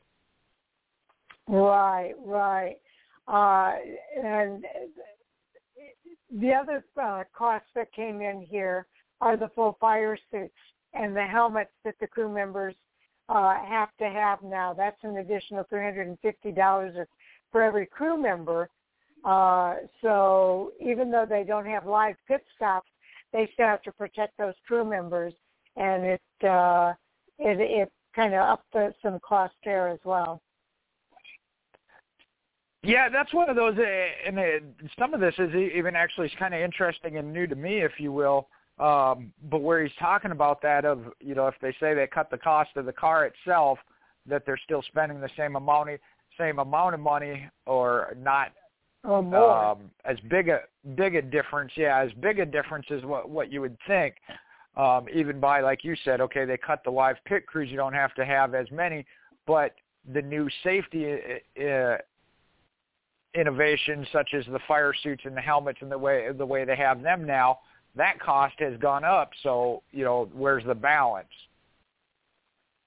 Yeah, another comment here from Venturini. One of the reasons we struggle with cars right now is if you look through our rule book, we have two different chassis we could run, and last year it was three.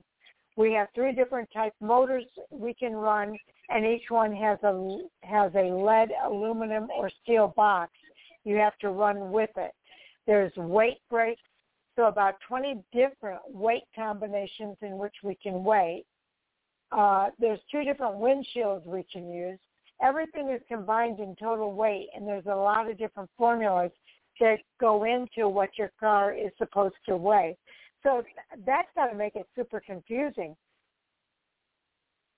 This is this is where, like I said, there there was a lot more to it than what I realized when he's talking about that. Uh, uh, we compared it to the the Wild West racing or outlaw racing, the run what you brung uh, philosophy from back in the day. Uh, you know, I know they had some rules, but I didn't realize that they were that much more liberal that now they're being a little more constrained.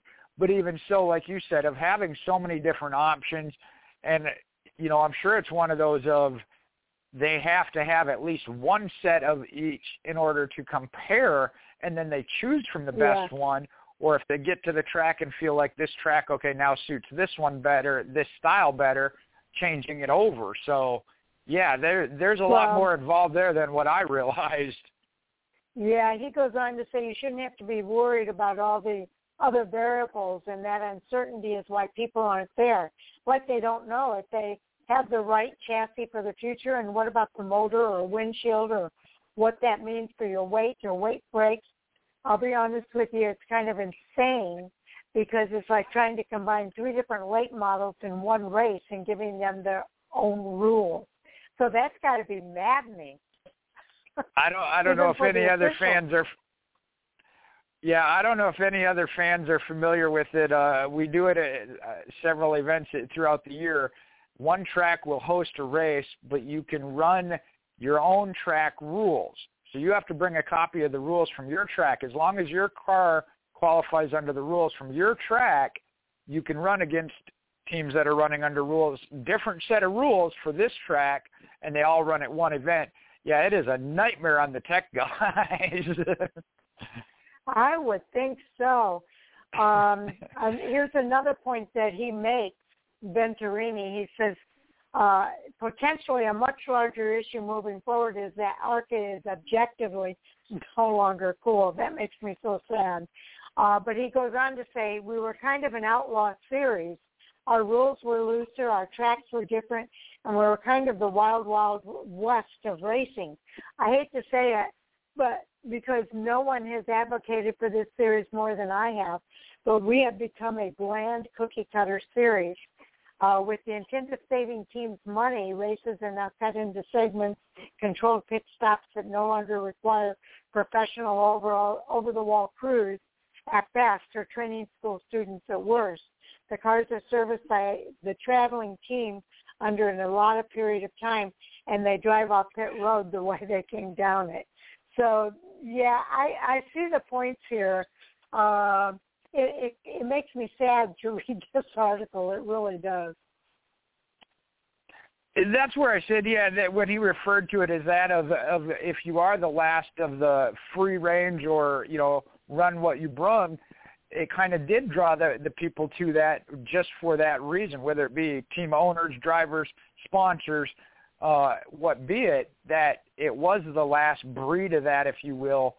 So, and it, I understand that they're kind of going away from it, and there there's advantages and disadvantages.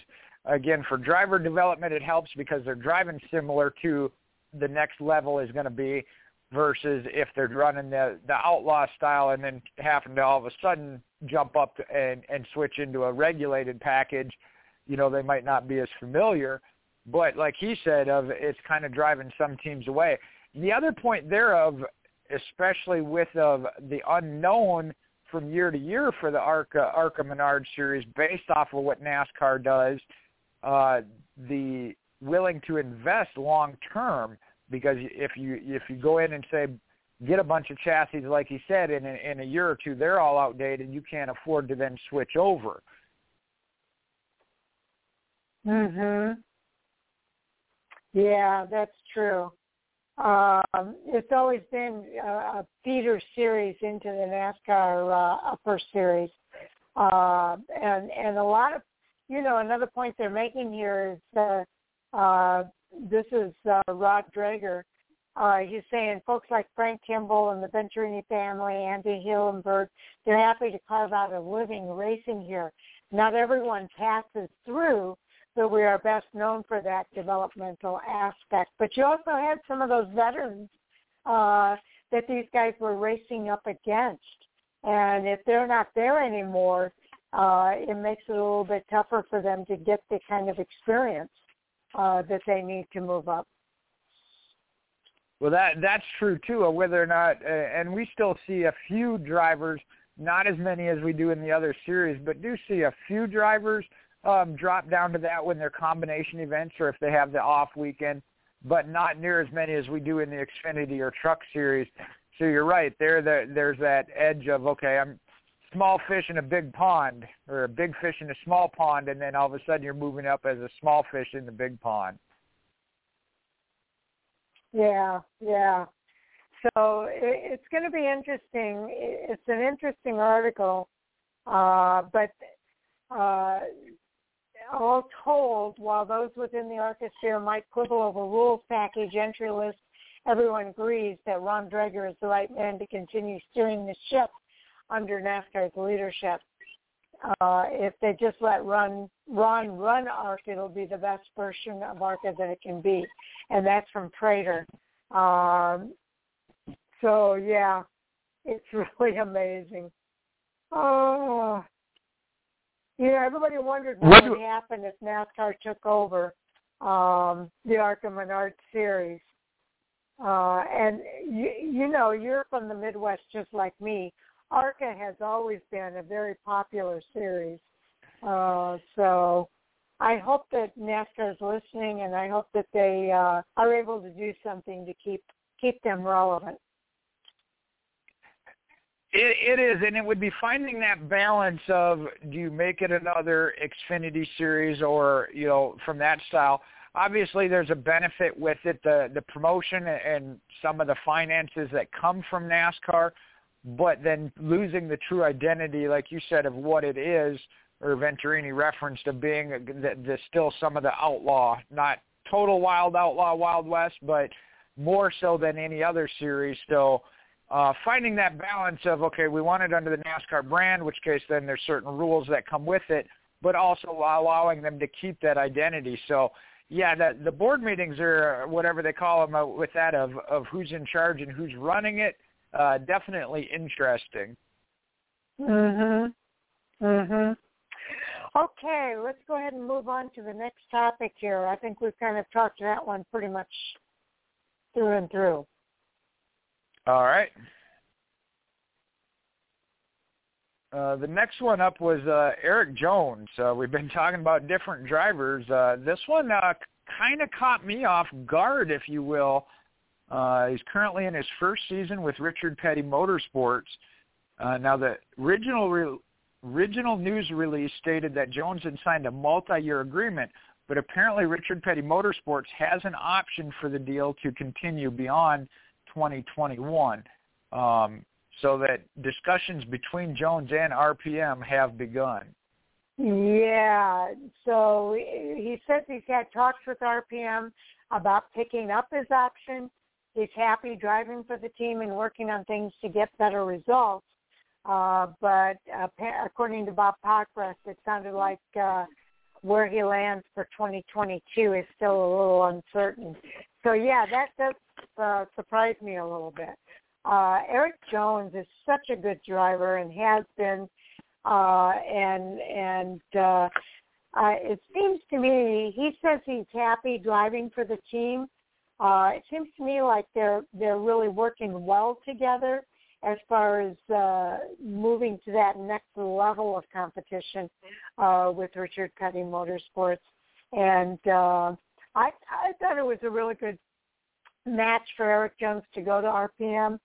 Uh, and that over time, I think that they can be competitive. So I hope they do pick up that option with him.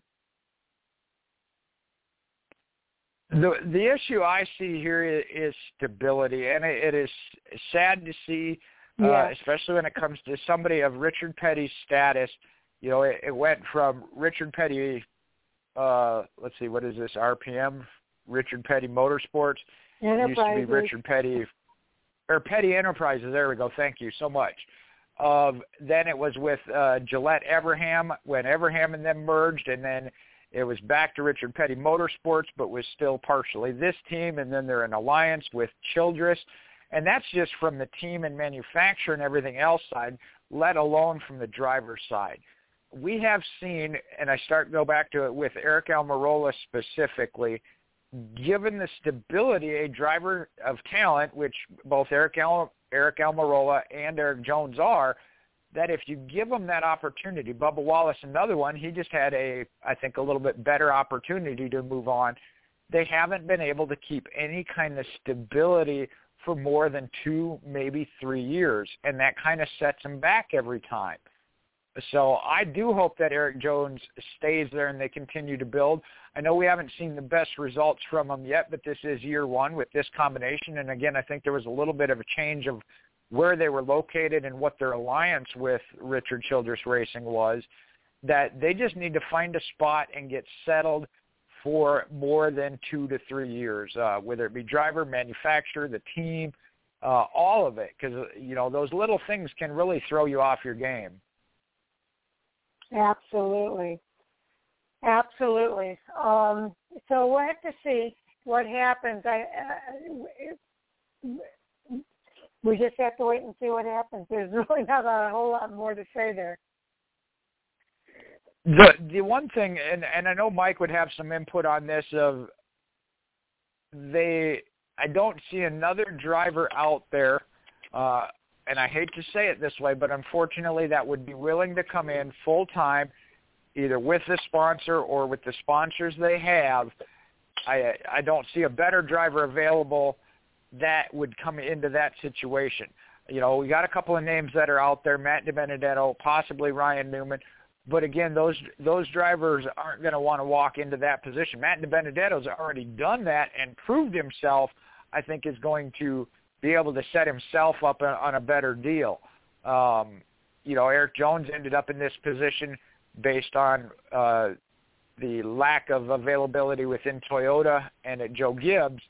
Um, so I do think is probably the best fit, and I just don't see another driver of better talent or uh, situation that they could bring in to replace him. Mhm. Okay, let's uh, go ahead and hit this one. Martin Truex Jr. on the next gen car. Uh, if it's not fun, I won't hang around too long. Apparently, he was asked how the next gen car will affect his longevity in the sport, and he said, "I would say yes, it would. It will, I think." And that's a fair question. I think look at the new car and see what it's like to go racing, and hopefully it's fun. Hopefully I have as much fun as I have driving these things. I love working with my team. I still love racing, but for sure that's going to be a big deal. If it's not fun, I won't hang around too long. I don't have to do this anymore. Uh, I'm still around because I really want to do this and continue winning races and hopefully more championships. So uh, uh, but he's hoping it's not going to be a whole lot of work with this new next generation car. So what are your thoughts about that? Because I'm sure he's not alone in his thinking on that. Well, we we had this discussion already back with when originally the new next gen car was supposed to be out this year, and Jimmie Johnson mm-hmm. decided to make last year his last year we wondered yeah. if that possibly was one of the things that crossed his mind was not wanting to go through another uh another car change. So to have it, in this case, Truex outright admitted it that that that's his concern. Now I don't know. Obviously, he's won three races this year, but we've talked about it. They're either on or they're way off. Uh, we haven't seen. Mm-hmm. You know, we talk about Kevin Harvick not winning, but they're at least consistently top ten. Truex is not. Mm-hmm. His is win or twentieth. You know, um, so I don't know if that kind of season is is adding to that of going through those rough spots. Um, I not real sure. He'd have to be the one to to acknowledge that. Um, but yeah, the, a change like that can be for a driver. And truthfully, I think we saw some of it maybe even with Jeff Gordon uh, it just gets to the point yep. where the car is just so different than what you're used to and had mastered that you know uh, it takes the fun out of it. AJ Allmendinger is another one with running full time has made a comment to that. You know, now he's back with Kaulig Racing, says he's enjoying it and will do whatever he needs to to help that team because he's enjoying being with that team. Mhm. Yeah. Um Martin Truex Jr you're right. He's either off or he's on. But I've got to think that maybe part of that uh, is maybe they're uh, testing some things for the playoffs because he does have those three wins. Um, and I do see him trying a lot of different things out there on the track. So I don't know that that's what's going on.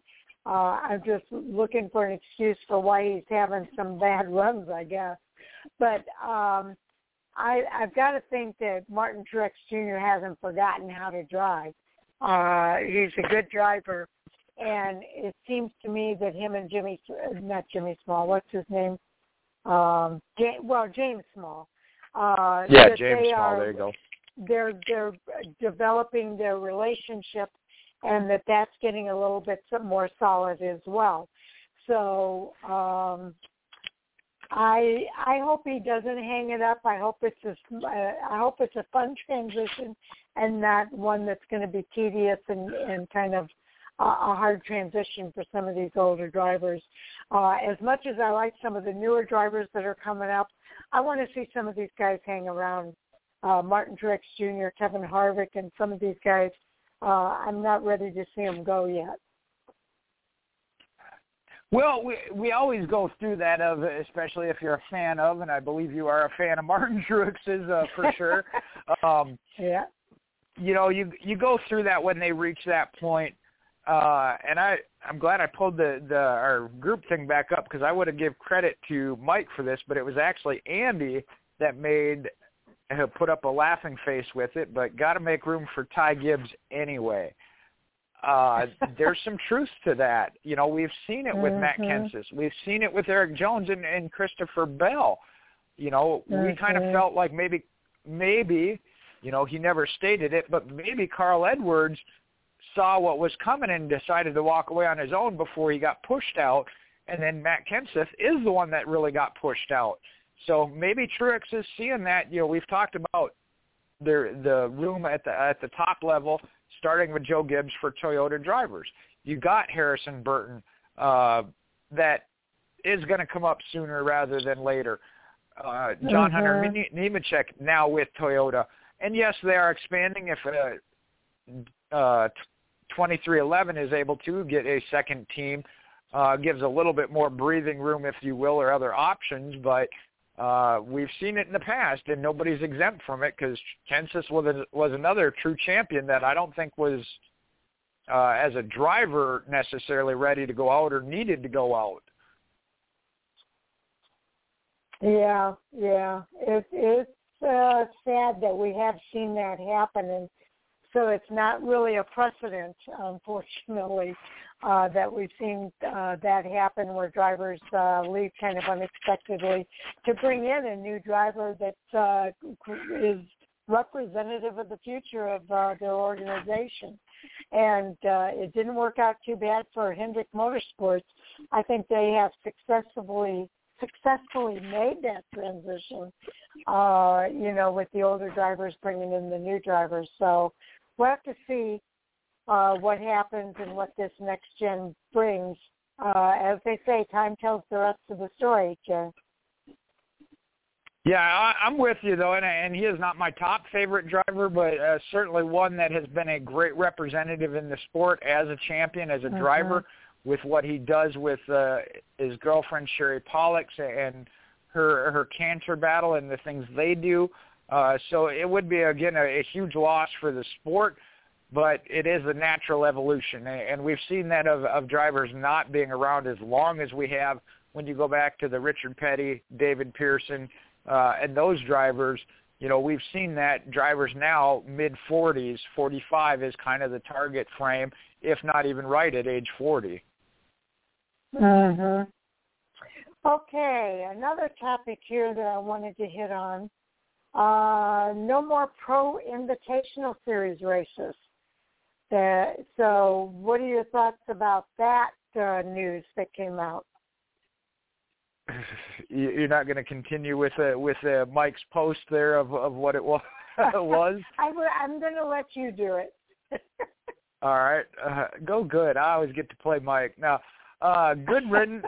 they had developed. They had developed or delved into a bad repetitive joke of haha I can't computer. Uh, and Andy Lasky also put in they were fun last year, but I agree they lost their appeal to me this year. And anybody that's listened over this, uh, the the whole thing, I was never a fan of to begin with, so I had no appeal to me. And I don't think it was uh, it was another thing that these drivers – committed to. Again, they're doing their their their job as a representative of the sport, so they were uh, committed to it. But I don't think they were getting as much out of it as what they they did with it last year. So for a one-time deal, you know, maybe again they do it in a couple years or something on a semi-regular, semi-annual. I don't think that's the right word.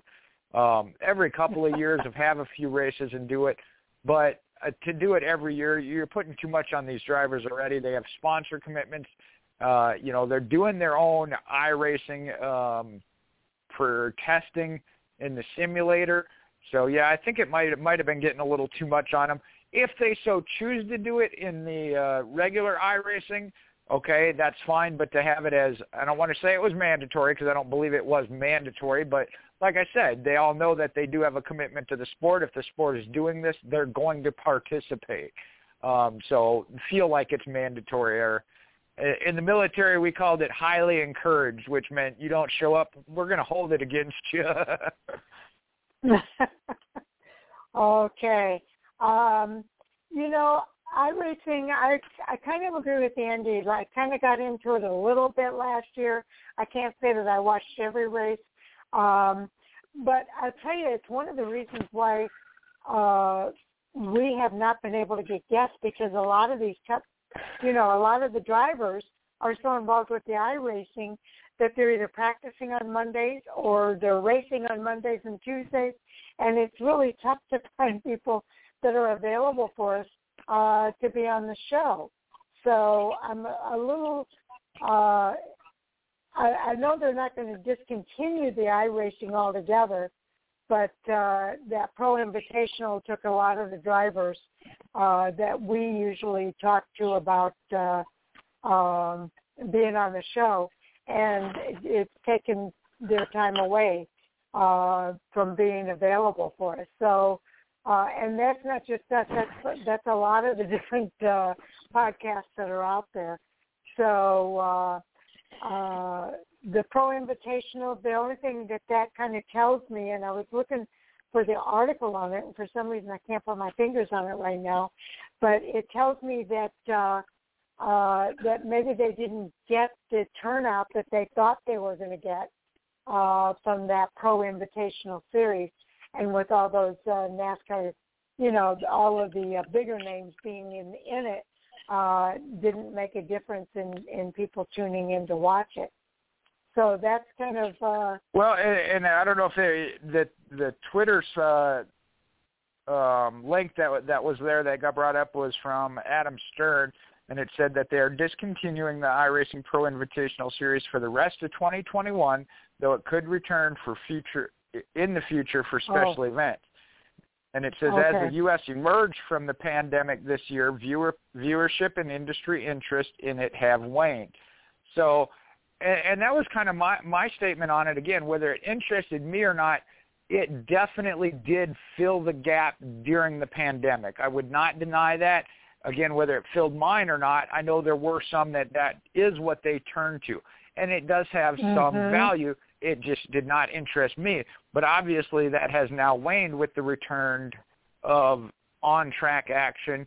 Um, so I think I think uh, you know in the case of it says you know it could return in the future for special events.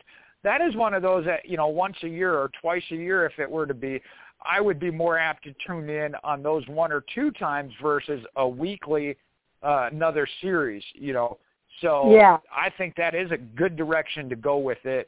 But like I said, my interest wasn't real high in it to begin with. Yeah, yeah.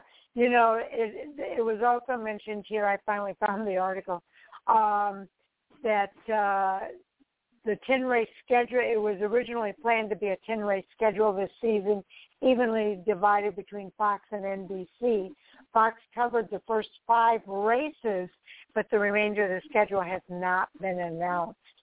So uh, again, that's probably because uh, they're not getting the interest that they were getting last year uh, during the pandemic. So I, I think uh, Andy's sentiment probably is pretty much what's happened across the board. It filled that gap for people last year uh, during the pandemic when racing was not actually happening. Uh, but now that uh, everything's kind of returning back to uh, a normal, uh, it's not filling that void anymore. Well, and, and I do think, like I said, some of it comes to the drivers and their time and availability. They don't have that anymore because they're back on the road and, and doing things for their for their Cup team or Xfinity team, whatever. Uh, being that they are back, the sponsor commitments, uh, as well as then just from the the fan base. And I find it kind of interesting as you read that of NBC having the ability to back out on the second half uh, we already know that they're talking about coming off of their NBC SN coverage, going to a streaming. Um, that they really apparently didn't have faith in it. Uh, that's I don't know how to say shady, but I guess if if you're the second half and you know the first half didn't work, you call it off. But uh, mm-hmm. the fact that they were already looking kind of uh, not saying backing out of of NASCAR, but appear to not have as strong an interest in it as what Fox does or did. Mhm. Yeah, well, and part of the reason why I think that happened is because of the the viewership. The viewership probably wasn't as big as it was last year, and and you know this is this is an example of NASCAR, you know, seeing that the there was strong viewership last year, so they they make a decision to move forward with it, and then everything changes again, and we're back to a normal, and everybody's back into, you know, being more involved with the actual racing that's going on on the track. Uh, so, you know, it's just I, I think it's one of those circumstantial things that happens, and uh, you know, they make decisions based on where they are at that point in time. But when things change, every every it changes everything. It changes the results and everything. So, um, sad but but true, I think. Well, and and I, I got two sides to it, and I'll, I'll play both sides uh, myself. One was during the pandemic, people were forced to be inside and looking for things to watch on TV or or be involved in from from the home. But also, then you you've heard me say this before of trying to please, and I, I say a race fan, NASCAR fan, but it's anybody. Of they say they want something once they get it, do they really want to commit to it and how long term? Whether it be night racing, road courses, street course, you know, uh, of that that it's tough to predict, like you said, uh, of what what the fan base is going to want next or how long it'll hold their interest. You know, like I said, I think I think back to you know they wanted everybody wanted night races. Then once we had six, seven, then they're like, oh, we don't like night races no more. We want back to day races. You know, you just can't keep up, and that's why you can't make, as Mike said, likes to call it, the knee-jerk reaction to try. Mhm. You know, with something like that, it's not. I don't want to say it's a huge cost, but for some of the teams, if they're people that did have invested in then a simulator or their own iRacing rig, um, yeah, it's it, it's one of those. Uh, you know, maybe the fad went away a little quicker than we thought it would, or they didn't realize that it was just an absolute need at the time and wasn't going to stay long term once we were able to return to semi normalcy as we're able to get back out into the world. Okay. We're coming up to that time of the show here, coming up on 10:30 p.m. Eastern Time, which is when we will go off the air. But we do continue recording the rest of our conversation. So for new listeners tuning in, uh, you're going to hear us go off the air, and we're still going to be uh, continuing our conversation. Uh, just know that I will go out on Twitter as soon as um, uh, we finish up the show here, and then uh, you'll be able to go to the player that's either at Blog Talk Radio or at fanforracing.com and fast forward the player to the two-hour mark in order to hear the rest of the conversation. So uh, again, it'll be on that podcast, and I'll let you know when that podcast is available. So um, I, I do have one other subject here that I wanted us to get into, and that's uh, last week uh, uh, they had talked to Jeremy Bullins and had talked about the Keselowski to Ralph spec- speculation.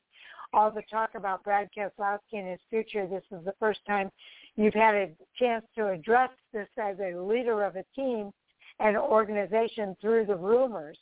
Uh, what's that like for you, and how have you tried to keep everyone together? Uh, it's got to be challenging uh, because this is probably the worst kept secret uh, that's ever been out there.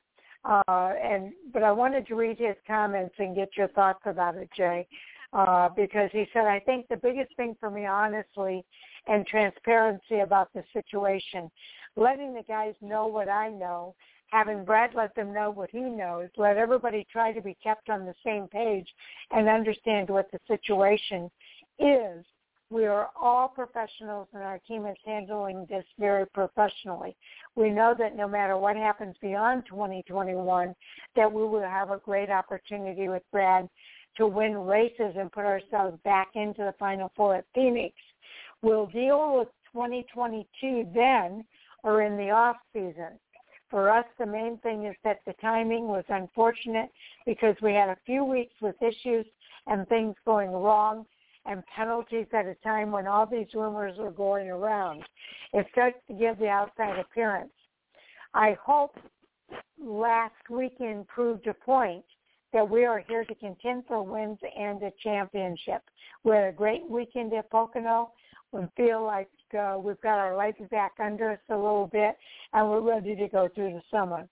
So, according to what he's saying here, or what I get out of it, Jay, is that there were a lot of uh, moving pieces going on when these rumors started to pop out there, and uh, they're just not ready to deal with it yet. They want to stay focused on the 2021 season, and it sounds like we're really not going to hear a lot more about it until 2022.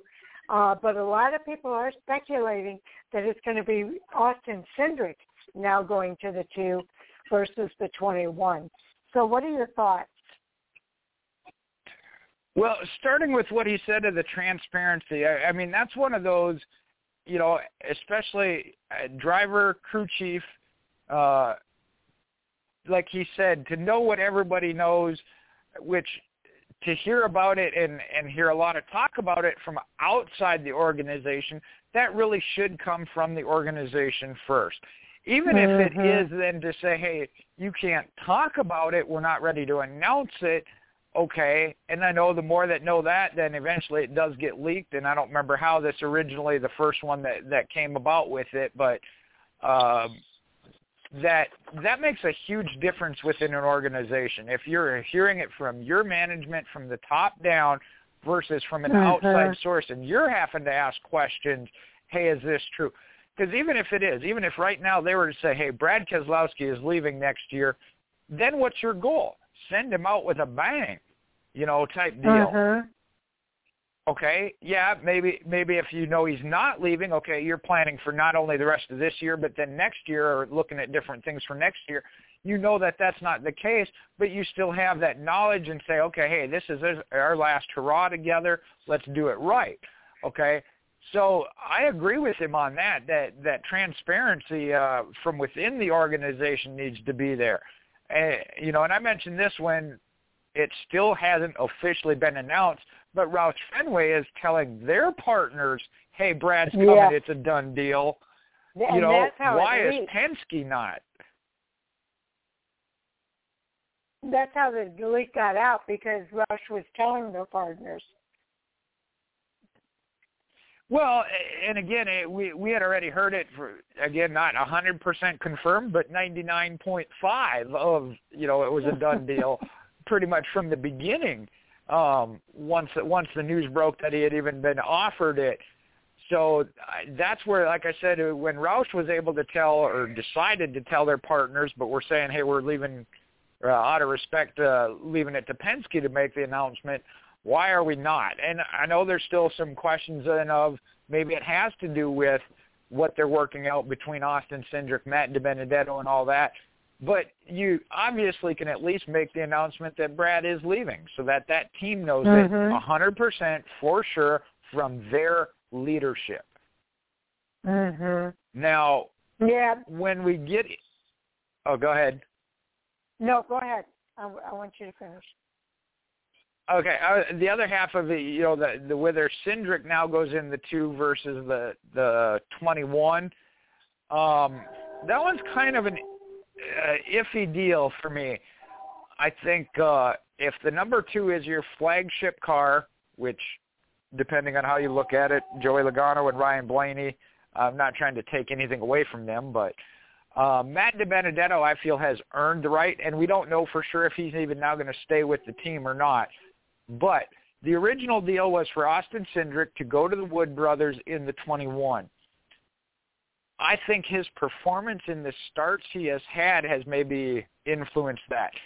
Uh, mm-hmm. Like I mm-hmm. said, I think that I think that Matt DiBenedetto has earned the right to be in the primary organization. You know, when we talk about the tie, the three cars, the two, the 22, and the 12, um, to be one of those three drivers if he's staying within Team Penske. However, on the flip side of that, he may want to stay with the 21 of the Wood brothers. We've seen it in the past couple of weeks with the crew chief change or whatever, that they seem to be getting back on track. And I mentioned this earlier with the team, the stability. So if you have another driver coming in, Brad, if he leaves, Cindric fills in at the two, Matt gets to stay with the 21 and continue building where he's at, is not necessarily a bad thing either. So uh, I do think that is part of where the holdup with with what Penske wants to announce is. But I do feel they could at least say, "Hey, Brad's leaving." mhm. Yeah, that makes sense. Um, and you, if they're being, maybe they have told their organization, but they've not made an external uh, announcement. But you're right. Since everybody knows, why not just go ahead and make that part of the announcement uh, with you know more details to come uh, at the end of the season, something to that effect. Uh, that makes sense to me that they would do that.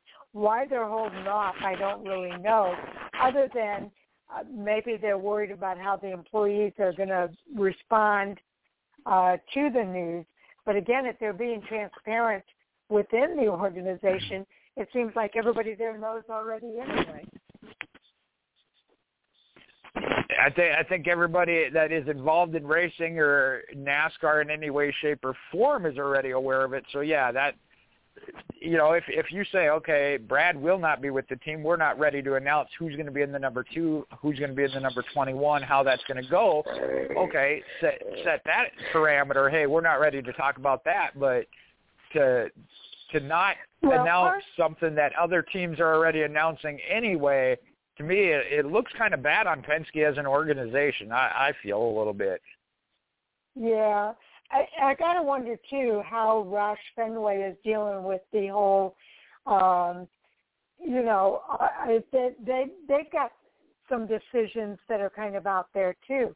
Uh, they haven't said whether Ryan Newman is staying or whether they're, uh, you know, Brad's going to drive the number six car. Is he going to drive a different car? Are uh, they bringing the nine? Well, they can't bring the ninety nine, I guess back, but um, you know they, they haven't really said exactly, you know, what's going to happen with Ryan Newman and all of this is what I'm saying. So there's it just leaves it rampant for speculation. So uh, and we talk all the time about how the dominoes have to fall sometimes. Maybe maybe that's what this has to do with is all of these other dominoes that have to fall once that announcement is made. So, well, again, we just have to wait it out, I guess, according to what he's saying here. It doesn't look like they're even going to consider making any decisions until uh, this season is over.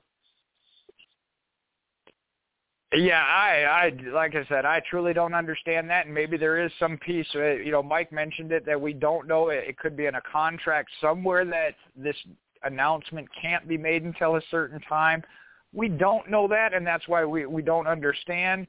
But uh, it just it, it really doesn't make sense to me. Uh, the fact that, like I said, one team is announcing to their partners, um, right, and it we don't we don't know. I did the only thing I've seen from Ryan Newman was he said he didn't know of anything for next year. He hadn't been told. You know, he's running this season. Maybe they are, in addition to bringing Brad in, of more sponsors that maybe they are looking to try and make a third team. Or uh, we've seen it in the past of um, thinking back to Mark Martin, where he was able to run a partial schedule. You know that if mm-hmm. Roush isn't able to go full up with the third team, that maybe they are in addition to that, trying to work something for Ryan Newman because it we've heard about Kurt Busch and him talking to other teams. Ryan Newman's name really hasn't from his aspect of hey he's looked to this team or that. So again, maybe they are saying, hey Ryan, we do want to try and keep you around. We're working on it, uh, and that's why he hasn't expressed that. But also, you want to give a give a driver the opportunity, uh, you know, and we've talked about this with Matt DiBenedetto of the sooner you know, the sooner you can start working on some other things to try and set your your next year up or your next uh, your future. Uh, I would think they would want to respect Ryan from that aspect um, and allow him that time and opportunity to get his name out there before all the, the seats are filled. Yeah, that that's a very good point as well. So we're gonna again, it's one of those situations. Think we're going to hear much more about it until this season is over. Yeah, there, there again, I, I find it so hard to believe they would go all the way to the end of the season, but uh, I'm they obviously have a reason for doing what they're doing. We just don't know what it is or understand it. exactly, and, and that is the truth. The rest of us don't understand it uh, because we don't have that bigger picture in front of us. Uh, we just have to trust that they're doing the right thing for the situation, and uh, you know, kind of wait it out. But it makes you wonder why let it leak like that but maybe it was out of it. That was out of their control too, probably. You know, and thinking about it, uh, being that Brad had signed a one-year contract, that if if just thinking of that possibility, if somewhere in that contract was he couldn't officially sign with until the end of that, I, I don't understand why that would be the case or whatever. And you know, because Brad has just said that I'll tell you what I can when I can, which to me puts it puts it on for some reason he is not able to officially announce it uh himself mm-hmm. or anybody is that somehow that has to be tied to the to the contract uh you know maybe it's a, maybe it's possible that that the team has an option can can keep him i don't know i i really like i said i'm trying to come up with even some possibilities uh of why or what could be written in the contract that way. We do know he did only sign a one-year contract. Um, right. But that that that that kind of clause doesn't make sense to me because again, that's restricting you as a driver from then pursuing or I guess in this case announcing he's pursued it and signed it, he just can't say it. exactly right. Um, so there, there's got to be something. Maybe in time we'll find out what that something is uh, and we'll just have to, uh, uh, you know, like so many things, we just have to wait it out. How is it you guys put it? We've got a lot of butts in the air. yeah. Eventually, that music's going to stop, and they're going to start sitting down, right? If we're playing musical chairs. exactly right. Exactly right. Okay, Jay, did you have anything else that you wanted to make sure we talk about tonight? Uh, not as far as hot topics. I will run through our, our points here if you'd like. Oh, good. Yeah. Fantasy Let's points. Do that. All right. Let's For go. the Truck Series, uh, they were off this weekend. That one still stays point by point. Andy's at 54, Sharon at 53, I'm at 52, Mike at 48, Tommy 46, Owen 40, Sam 35, and James 32. The That's Xfinity and tight. the Cup yeah, the Xfinity and the Cup got shuffled up a little bit, and I got to slide over now because I. All right, the Xfinity Series, we now have a tie at the top at 67, Andy and Mike. Sam has jumped right up in there at 65. I'm at 62. James is at 60. Uh, Owen at 54. Sharon's up to 53, and Tommy at 46. So again, only 22 points top to bottom.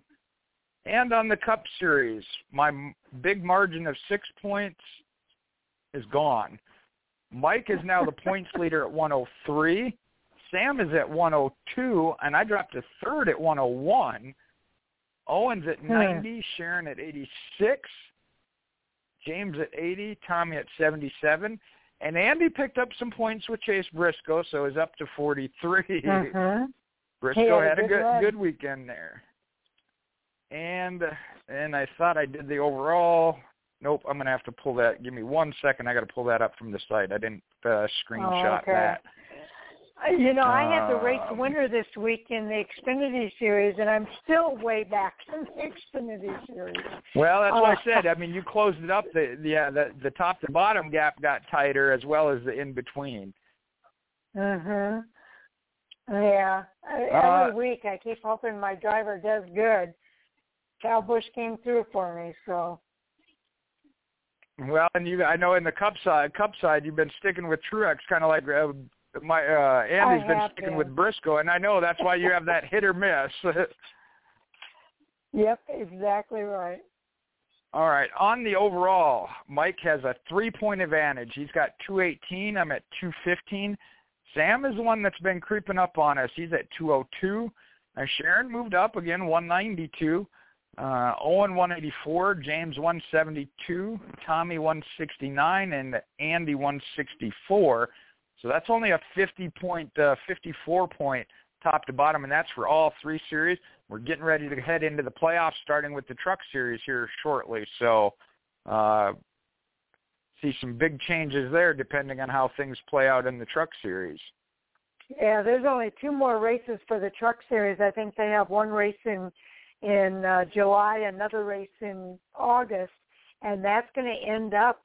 That's going to end their series uh, season, uh, and then they're going to go into their playoffs. So, uh, you know, and one of those races is at Knoxville this weekend, and I still think that Knoxville race is going to shake things up.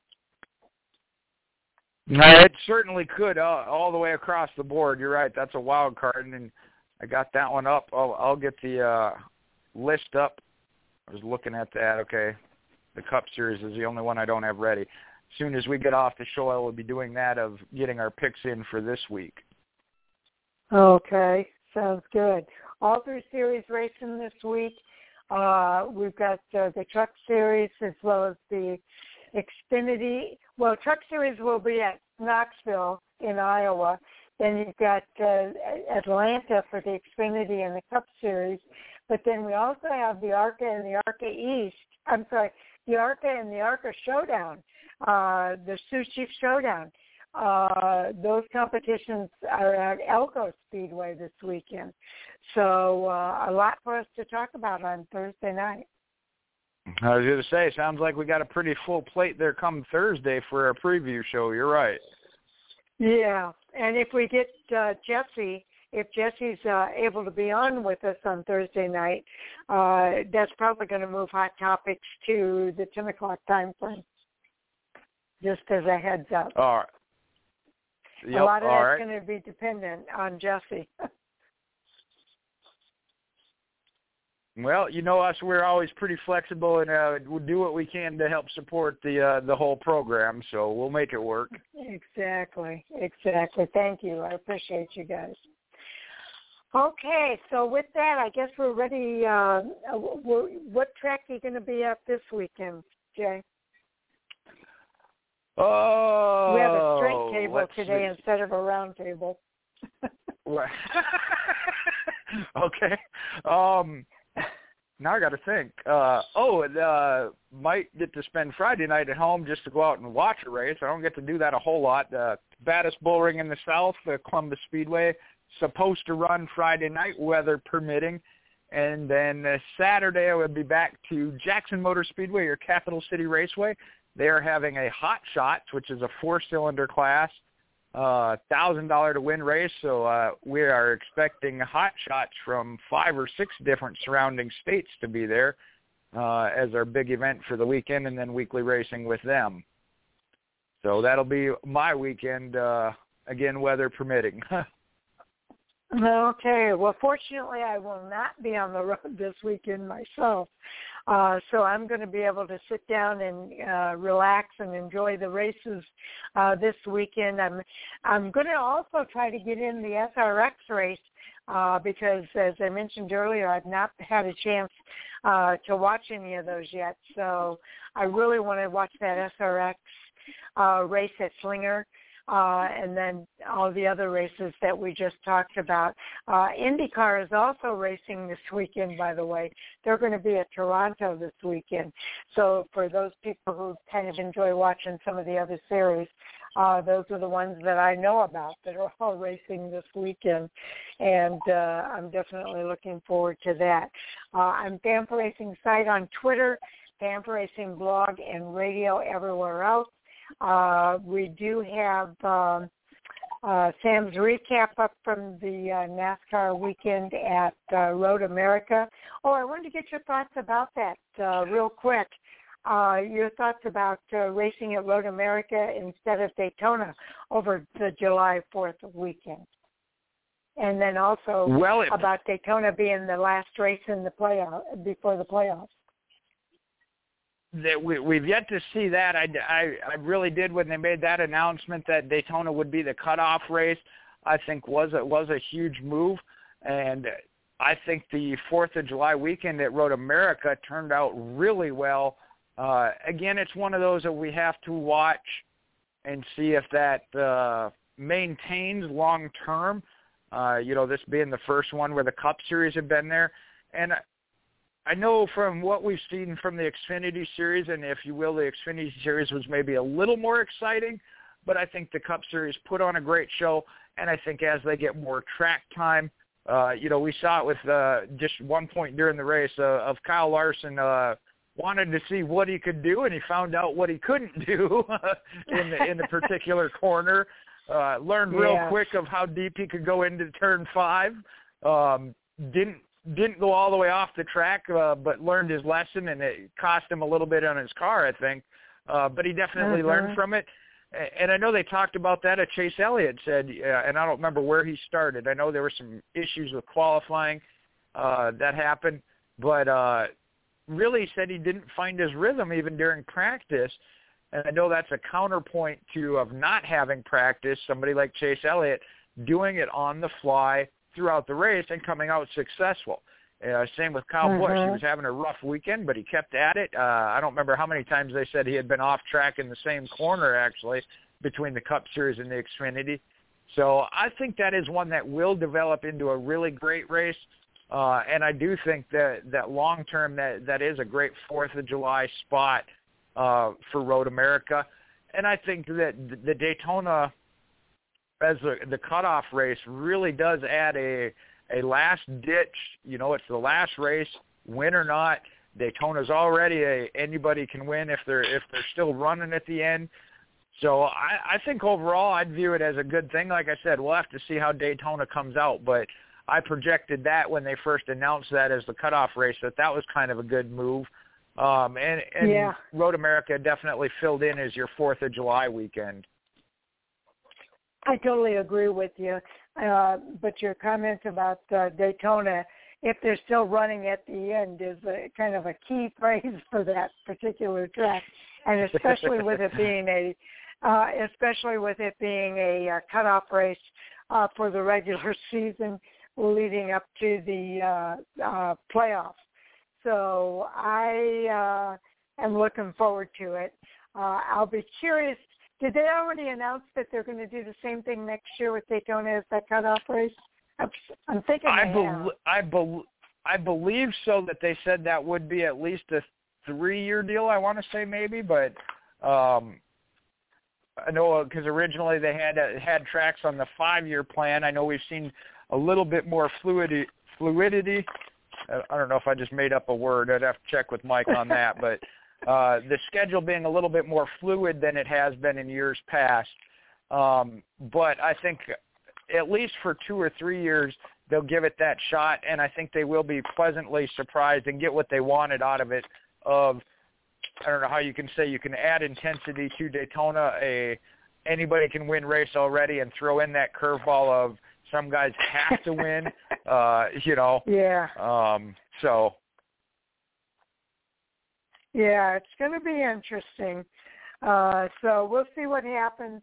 Uh, looking forward to the show on Thursday night uh, with you as we preview the upcoming weekend of racing. And uh, definitely uh, thankful that you were available for tonight.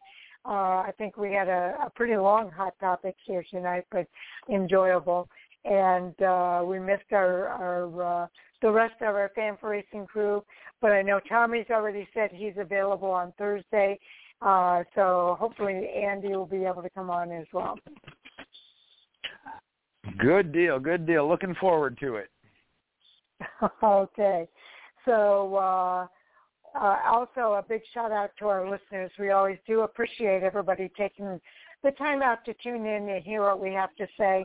I apologize for the beginning of the show. My puppy, once again, uh, wants to be a part of everything, I guess.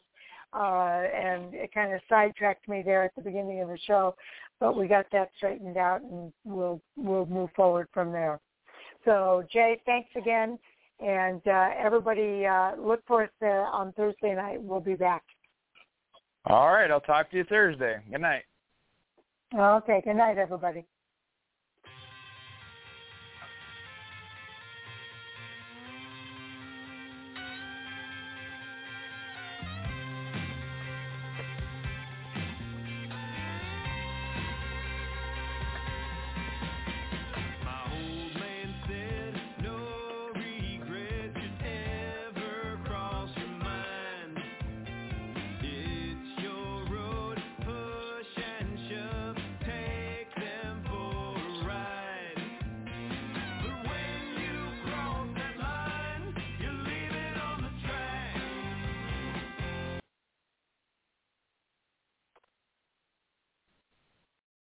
Lucky Land Casino asking people what's the weirdest place you've gotten lucky? Lucky? In line at the deli, I guess? Aha, in my dentist's office.